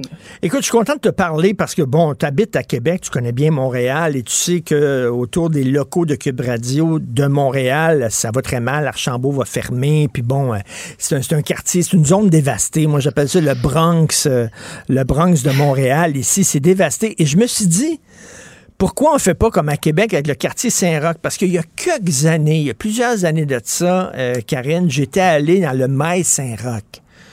C'était épouvantable. Ça n'avait aucun bon sens. C'était la rue recouverte la plus longue au monde, je pense. Puis c'était vraiment un endroit où tous les, sans-abri puis les itinérants allaient se réfugier, puis faire pipi là-dedans, puis tout ça. C'était un quartier qui était pitoyable, Saint-Roch. Puis il me semble que Québec, leur nippé, a repris ça en main. Puis maintenant, c'est un quartier le fun. Euh, euh, tu peux-tu nous expliquer, justement, est-ce qu'on peut s'inspirer de ce qui s'est passé à Québec, puis appliquer ça ici dans, dans, dans, dans Ville-Marie, où c'est un quartier, ça bombe? Ben écoute, Richard, tu vas être déçu parce que euh, effectivement que le quartier Saint-Roch avait été euh, revitalisé, c'était sous l'impulsion du maire Jean-Paul Lallier à l'époque. Il, avait, il avait raconté d'ailleurs comment il avait euh, échafaudé son plan là avec le premier ministre Jacques Parizeau. Il s'était entendu pour faire un programme qui donnait des incitatifs à des commerçants qui venaient s'installer. On avait enlevé le toit du maire Saint-Roch, alors on avait fait quelque chose de vraiment Ben, bien. Explique pour ceux qui connaissaient pas là, le maïs Saint-Roch, c'était quoi? Fallait voir ça une fois Ah. dans sa vie. Là. Ben oui, c'était en fait, c'est comme tu le, dis- tu le décris, hein, c'était un toit qui était sur le, le mail, donc un centre commercial là, avec des commerces. Puis là, ben évidemment, tu avais les itinérants qui venaient s'installer là parce qu'il y avait de la chaleur, parce que tu sais, ils étaient à l'abri euh, l'hiver et tout, puis un peu toute l'année. Sauf que ce que ça faisait, bon, c'est qu'il y avait, euh, il y en avait qui urinaient euh, dans des coins, les gens avaient un peu peur, euh, tu sais, il y avait, il y avait comme des des, des bon il y a beaucoup de santé mentale là dans cette problème problématique là donc euh, c'était épouvantable là. Ben, c'est un quartier, c'est ça, Saint-Roch, c'est un quartier qui ressemble comme à Ville-Marie. Il y avait beaucoup d'itinérants, beaucoup de pauvreté, tout ça. Donc, euh, il y avait cette rue-là, là, la rue qu'on a recouverte, c'était n'importe quoi. C'était vraiment un, quartier perdu. Et là, euh, soudainement, on, on- là, on a tout arrangé ça. Maintenant, il y a des commerces le fun, il y a des brasseries, il y a des restaurants à la mode, etc. Euh, moi, je me suis dit, bon, ben, ils ont réglé le problème à Saint-Roch, tout est beau, pourquoi on fait pas ça? Mais tu dis, hein, hein, ils n'ont pas réglé le problème à Saint-Roch. Ben non, effectivement. En fait, ils l'avaient réglé. On avait installé plein d'entreprises numériques, des artistes, Ben le projet Méduse, là, tout. Tu sais, ça avait le vent dans les voiles. Plein de commerces s'étaient installés. Moi, j'allais, j'allais faire du magasinage dans le coin. Tu sais, c'est dans le secteur du magasin Benjo. Puis là, t'avais plein de, de, de bannières qui s'étaient installées là. Tu Là, tu avais vas la bibliothèque, tour. tu avais la bibliothèque qui était magnifique, là, la, la maison de la culture, là. Oui, puis qui est, en- qui est encore euh, vraiment plus belle. Euh, la bibliothèque qui a été rénovée, mais ça a pris vraiment du temps, ça a pris des années. Sauf que là, les commerces, pour la plupart, hein, il y en a beaucoup qui ont fermé. Ah oui? Euh, et puis, le, le clou là dans le cercueil, ça a été le déménagement malheureusement de l'Aubrivière euh, dans le secteur euh, de la rue du Pont. Et là, ce que ça fait, c'est que les gens, euh, écoute, je pense qu'il y a pas, euh, ils passent pas un mois de, sans avoir des groupes de citoyens du secteur, de résidents, de commerçants qui vont se plaindre au conseil municipal parce que c'est l'enfer. Il y a des excréments, il y a, il y a des scènes que tu veux pas voir, il y a, tu sais, bon, encore une fois, des, des troubles de santé mentale qui se sont déplacés dans la rue. Et là, euh, tu sais, il y a, il y a quelqu'un qui travaille à, à l'ENAP, euh, École nationale d'administration publique, qui est en plein cœur de Saint-Roch, qui me disait, euh, ben, l'autre matin, je suis rentrée, puis il y avait un itinérant avec une seringue dans le bras Yeah. euh, qui était complètement parti. Ben, tu sais, ça, c'est des scènes que un peu tout le monde voit. Alors là, les résidents ont peur, les commerçants savent plus où se mettre. Euh, donc, plusieurs ferment les portes. Là, la ville a une chicane avec un organisme là, qui avait un local au sol de l'église pour les itinérants. Là, on parle peut-être de louer à nouveau pour prendre soin des itinérants. Mais là, tous les locaux avaient été euh, euh, saccagés, là, abîmés euh, par leur présence. Donc là, tu vois, on est encore aux prises avec une problématique semblable, sauf qu'il n'y a Mm. plus de toit du Saint-Roch. Mais écoute, si, si tu vas te promener dans le coin, là, euh, tu m'en reparleras, Richard, là, sérieusement, c'est euh, c'est c'est c'est pas très plaisant là. Et puis là, le maire Marchand, bon, a lancé un plan euh, euh, d'un million euh, en concertation avec les organismes, le, le service policier. Tu sais, t'as des vendeurs de drogue là qui se promènent avec des espèces de petits, c'est pas des scooters là, mais des petites des, euh, des trottinettes là, électroniques, là, électriques, là, puis là, ils se promènent avec ça, puis ils passent la drogue, puis là, tu te promènes là, là, puis t'envoies. Je te dis que tu barres tes portes de char quand tu te promènes dans ce coin-là. Donc, ils Non, n'ont pas réglé le problème. Parce que moi, je me disais, il y a une cohabitation, il y a des restaurants à mode et tout ça, mais en même temps, il y a les gens qui étaient là dans le quartier, bon, qui sont, qui sont pauvres. Puis tu voyais comme les, les deux réalités se côtoyer. Mais là, tu dis, euh, non. C'est-à-dire qu'il faut régler le problème à la base, qui est le problème de la pauvreté puis de l'itinérance. Puis c'est pas en ouvrant, c'est pas en ouvrant des restaurants à mode que tu vas régler ça. Ben oui, parce qu'il y en a, tu sais, il y en a des super bons, euh, c'est le fun, des restaurants japonais, entre Ben autres. oui. Euh, mais sauf que euh, si tu sors puis que t'as peur puis que tu sais t'es, t'es craintif puis que c'est pas un bel environnement, ben t'as pas le goût d'aller là avec tes enfants, t'as pas le goût d'aller prendre une marche dans ce coin-là parce que c'est déprimant. Ça fait que là, tu sais, le, le maire, le nouveau maire Bruno Marchand veut prendre des actions. Il a même dit qu'il visait l'itinérance zéro. Après ça, il s'est fait critiquer parce qu'évidemment, il a, il a, il a, il a, sais, il a, il a- il a créé des attentes, pardon. Mais oui. Et, et là, il sera pas capable de réaliser ça à court terme, euh, mais il y a vraiment du travail à faire. là. Bon, ben, Donc, coudonc. suivez- Alors, euh, je me disais, il faut s'inspirer de ce qu'ils ont fait au quartier Saint-Roch, mais moi, j'étais comme 3-4 ans euh, en retard. Finalement, la situation a évolué, puis euh, ça n'a pas vraiment réglé le problème. Merci beaucoup, Ka- évolué, mais pas dans le bon sens. Merci Karine Gagnon. Merci, salut. Bonne journée. Pendant que votre attention est centrée sur vos urgences du matin, vos réunions d'affaires du midi, votre retour à la maison ou votre emploi du soir, celle de Desjardins Entreprises est centrée sur plus de 400 000 entreprises à toute heure du jour. Grâce à notre connaissance des secteurs d'activité et à notre accompagnement spécialisé, nous aidons les entrepreneurs à relever chaque défi pour qu'ils puissent rester centrés sur ce qui compte, le développement de leur entreprise.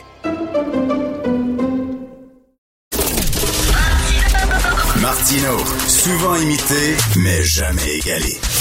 Vous écoutez Martino. Cube, Cube Radio. On revient sur les propos controversés de Mme Amira El Gawabi euh, qui dit qu'au Québec, on est euh, mu par un sentiment anti-musulman et elle dit toujours je base ma déclaration sur un sondage léger. Un sondage qui a prouvé euh, noir sur blanc que les Québécois étaient effectivement anti-musulmans. Ce sondage-là avait été euh, commandé par l'Association d'études canadiennes. Et là, notre excellente recherchiste Florence Lamoureux, vaillante Florence Lamoureux, qui a dit que ce serait le fun d'aller à la source et de demander au président de l'Association d'études canadiennes qui a commandé ce sondage-là, qu'est-ce qu'il en pense, lui, des déclarations de Mme Gawabi? Est-ce qu'elle a déformé son sondage? Sacrée bonne question. Merci Florence. On a Jacques Jedouab qui est né avec nous, président de l'Association d'études canadiennes euh, à Montréal. Bonjour, Monsieur Jedouab. Bonjour, Richard. Est-ce que Mme El Gawabi a déformé euh, les résultats du sondage, selon vous? Oui et non. Euh, dans le sens où elle dit que ceux et celles qui euh, appuient les interdictions des symboles religieux auprès, par exemple, des enseignantes, il y a effectivement un pourcentage important des Québécois qui appuient ces interdictions fortement, euh, qui, qui disent dans le sondage qu'ils ont une opinion négative des musulmans. Ceci dit, à l'extérieur du Québec, on voit aussi le même phénomène, c'est-à-dire les gens qui euh, appuient ces interdictions, c'est un moindre pourcentage, à l'extérieur du Québec qui appuient ces interdictions, mais ceux qui les appuient fortement partagent ce même sentiment, c'est-à-dire ils ont une opinion négative auprès des musulmans. Bon, c'est très important. C'est parle- très non, mais c'est très important ce que vous dites. Oui. Ce n'est pas donc, ce n'est pas euh, euh, propre au Québec. Les autres provinces, c'est la même proportion. C'est-à-dire, oui, les gens qui appuient très fortement ces interdictions disproportionnellement une opinion négative des musulmans. C'est pas contre-intuitif ni choquant. J'ai pas rencontré pas mal de- des gens qui disent que euh, j'ai absolument rien contre les musulmans. J'ai une opinion très positive des musulmans, euh, mais j'appuie fortement ces interdictions. mais c'est parce que Madame Elga- Elga- Elga- pas beaucoup. Madame El Gawabi disait c'était propre au Québec. Au Québec, on se démarquait. C'était au Québec où il y avait la plus forte proportion de gens anti-musulmans. Donc, vous dites que non. Ça, c'est faux. Euh, non, il y, a, il y a un plus fort appui à, la à ces interdictions au Québec qu'ailleurs au Canada qui fait que, effectivement, euh, il y a plus de personnes euh, qui partagent ce sentiment où il y a cette corrélation que euh, à l'extérieur du Québec. Ceci dit, comme j'ai dit, en proportion, les gens à l'extérieur du Québec, il y a un tiers qui appuie ces interdictions à l'extérieur du Québec, deux tiers au Québec, mais sept tiers qui les appuient, eux, disproportionnellement, disent dans l'enquête qu'ils ont une opinion négative des musulmans. OK. Opinion négative. Excuse-moi pour des- les nuances, Richard. Je sais que c'est, un peu nuancé en termes de, de- de- d'interprétation. Bon, opinion négative des musulmans. Ça, on demandait aux gens, est-ce que vous avez une opinion euh, négative? Et c'était une auto-perception. Cela dit, monsieur, monsieur Jedwab, c'est pas très scientifique parce que c'est très large. Euh, par exemple, quelqu'un dit, moi, j'aime pas le voile, j'aime pas qu'on voile les femmes, euh, donc je dois avoir une opinion négative des musulmans. Cette personne-là n'a pas une opinion négative des musulmans, elle a une opinion négative du voile. Et on sait qu'il y a plein de musulmanes qui ne sont pas voilées. Donc, vous savez, il y a beaucoup d'amalgame là-dedans. Être contre euh, le port du voile, est-ce que c'est être contre musulman? Encore, c'est des questions séparées. Alors, euh, quand on demande aux gens euh, qui disent que j'aime pas des voiles, on pose une question séparée sur l'opinion envers les musulmans et ceux qui disent qu'ils n'aiment pas les voiles très fortement disent qu'ils ont une opinion négative des musulmans ou de l'islam. Euh, c'est pas une question dans la même phrase. hein, C'est une corrélation qu'on voit. Euh, Madame euh, El Gawabi fait référence à, à cette corrélation. Ceci dit, elle a aussi parlé de règles de droit. Il n'y a rien dans le sondage qui touche les règles de droit. Ben, Alors, justement, donc, euh, généralement. Elle, ouais, ben, elle a dit justement, je veux le dire, là, elle a dit malheureusement, la majorité des Québécois semblent influencés non pas par la primauté du droit, mais par un sentiment anti-musulman. C'est-à-dire que pour eux, leur, leur, leur, leur sentiment anti-musulman est plus important que la primauté du, droit. du droit. Ça, c'est une invention totale. Il n'y a rien dans le sondage qui dit ça. Oui, il n'y a rien dans le sondage qui dit ça. Et euh, justement, j'ai l'impression dans ce, cette, ce- cette enquête et d'autres enquêtes qu'on a fait que euh, les Québécois qui sont favorables à la loi, loi 21 pensent que ce n'est pas une, une- une abrogation des droits de la personne, Euh, même si euh, les cours peuvent dire autrement. On va voir les résultats ultimement à travers les causes devant les tribunaux. Donc, euh, pour la plupart des Québécois, il n'y a pas de contradiction entre le malaise vis-à-vis le voile, vouloir euh, appuyer la loi 21 et être contre le droit. Euh, on se dit de toute façon, la Constitution prévoit la clause dérogatoire, la loi 21 euh, utilise la clause dérogatoire qui est légale. Donc, euh, être pour la loi 21, c'est pas être contre la primauté du droit. Ah, non, mais euh, ceci, on va voir euh, dans que ce que disent les tribunaux en ce qui concerne euh, si c'est- ça passe ou, ou, ou passe pas euh, le, le test de, de- des droits. Ceci dit, euh, c'est quand même, il y a quand même quelque chose dans l'enquête qui indique que ceux qui sont fortement en appui de ces interdictions euh, sont beaucoup plus aptes à dire qu'ils ont une opinion négative des musulmans. Oui, mais ça, Euh, c'est partout, par- partout au Canada. Qu'est-ce qu'il y a d'opinion négative des musulmans, mais ils disons, c'est sur une échelle de quatre points, ils disent très négatif à très grande proportion. On le sait que les gens qui appuient l'interdiction du voile pour certains postes, il y en a au Canada qui appuient ça. Il y en a au Canada qui appuieraient une loi 21 s'il y en avait dans leur province. Donc, ces gens-là, oublions le Québec, mettons en Saskatchewan, au Manitoba, en Ontario, les gens qui appuieraient une loi 21, eux autres aussi sont plus ont plus de sentiments anti-musulmans que ceux qui ne l'appuient pas. Donc, c'est-à-dire que cette réalité-là est représentée dans d'autres provinces aussi. Là. Oui, oui. D'accord avec, euh, d'accord avec vous, Richard. Sauf que la loi n'existe pas à l'extérieur du Québec. bien. Alors, c'est c'est dans ce sens-là que Mme El Gawabi ou d'autres critiques de la loi 21 peut cibler le Québec parce qu'il cible une loi actuelle qui existe au Québec et, et n'existe pas ailleurs, même si en théorie, euh, comme le sondage indique, euh, les gens qui euh, appuient ces interdictions fortement ont une opinion négative des musulmans. Selon vous, est-ce que Mme El Gawabi, elle a utilisé le sondage que vous avez commandé, que votre organisme a commandé, pour asseoir son opinion négative du Québec? Non, je pense que personnellement, elle utilise le sondage pour supporter sa, sa- critique et son opposition envers la loi 21. Euh, regarde, des gens qui opposent la loi 21, ils ont différentes façons de l'exprimer. Je pense que c'est ça qui la dérange et elle utilise le sondage à cette fin, pas euh, pour euh, exprimer une opinion euh, anti-québécois contre le Québec. On peut être contre la loi 21 et ne pas être contre le Québec. Moi, j'oppose la loi 21 et j'adore le Québec. Oui, mais je m'excuse, mais elle a dit que les Québécois, je reviens là-dessus, là. Elle n'a pas dit qu'elle était contre la loi 21. Elle a dit la majorité des Québécois semblent influencés non pas par la primauté du droit, mais par un sentiment anti-musulman. C'est-à-dire que pour la majorité des Québécois. Oui, non, ça, je comprends et je suis pas d'accord avec ça, comme j'ai mentionné dans notre discussion antérieure.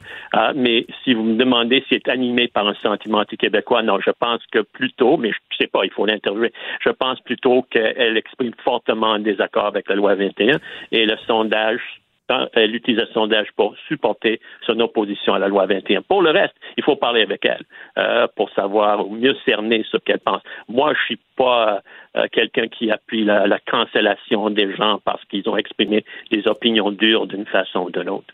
Madame, euh, Monsieur Jedwab, est-ce que ça se peut? Est-ce que ça se peut que les Québécois qui se disent anti-musulmans, c'est qu'en dans le fond, ils sont en général anti-religieux. Ils, sont méfiants vis-à-vis -vis la religion, toutes les religions, parce qu'on a un historique au Québec où la religion catholique a étouffé les Québécois francophones. Donc, on est, il faut comprendre aussi notre histoire, notre passé. Donc, on est méfiant envers la religion musulmane, mais envers toutes les religions aussi. Oui, Oui, et certainement des segments comme ça. Sauf que dans les enquêtes, incluant cette enquête, euh, le degré auquel les gens sont défavorables au crucifix, au, euh, euh, au symbole chrétien est beaucoup moins fort. Euh, alors, il n'y a pas de négativité, si on veut, dans le même sens envers euh, les chrétiens dans le dans l'enquête auprès des gens qui favorisent ces interdictions. Mais vous savez que la loi Alors, 21, les la loi- euh, religieux chrétiens semblent pas avoir aussi d'importance, euh, susciter autant de négativité que ces symboles religieux musulmans. Vous savez que la loi 21 euh, interdit le port du voile dans certaines situations, de, de- des signes ostentatoires religieux dans certaines situations, mais ça, ça inclut le voile, mais ça inclut la kippa. Ça inclut le crucifix aussi. Ça inclut le turban des Sikhs. Pourquoi en faire une histoire qui vise les musulmans en particulier, alors que rien dans la loi 21 vise seulement qu'une religion? C'est le, le- le port des signes religieux ostentatoires pour toutes les religions. Oui, j'ai l'impression que pour les musulmans, et probablement Mme Al-Gawabi a ce sentiment, qu'ils ont l'impression d'être disproportionnellement affectés par la loi 21. Alors, même si ça touche l'ensemble des symboles religieux, euh, l'effet disproportionnel semble être euh, senti auprès des musulmans, notamment les femmes musulmanes.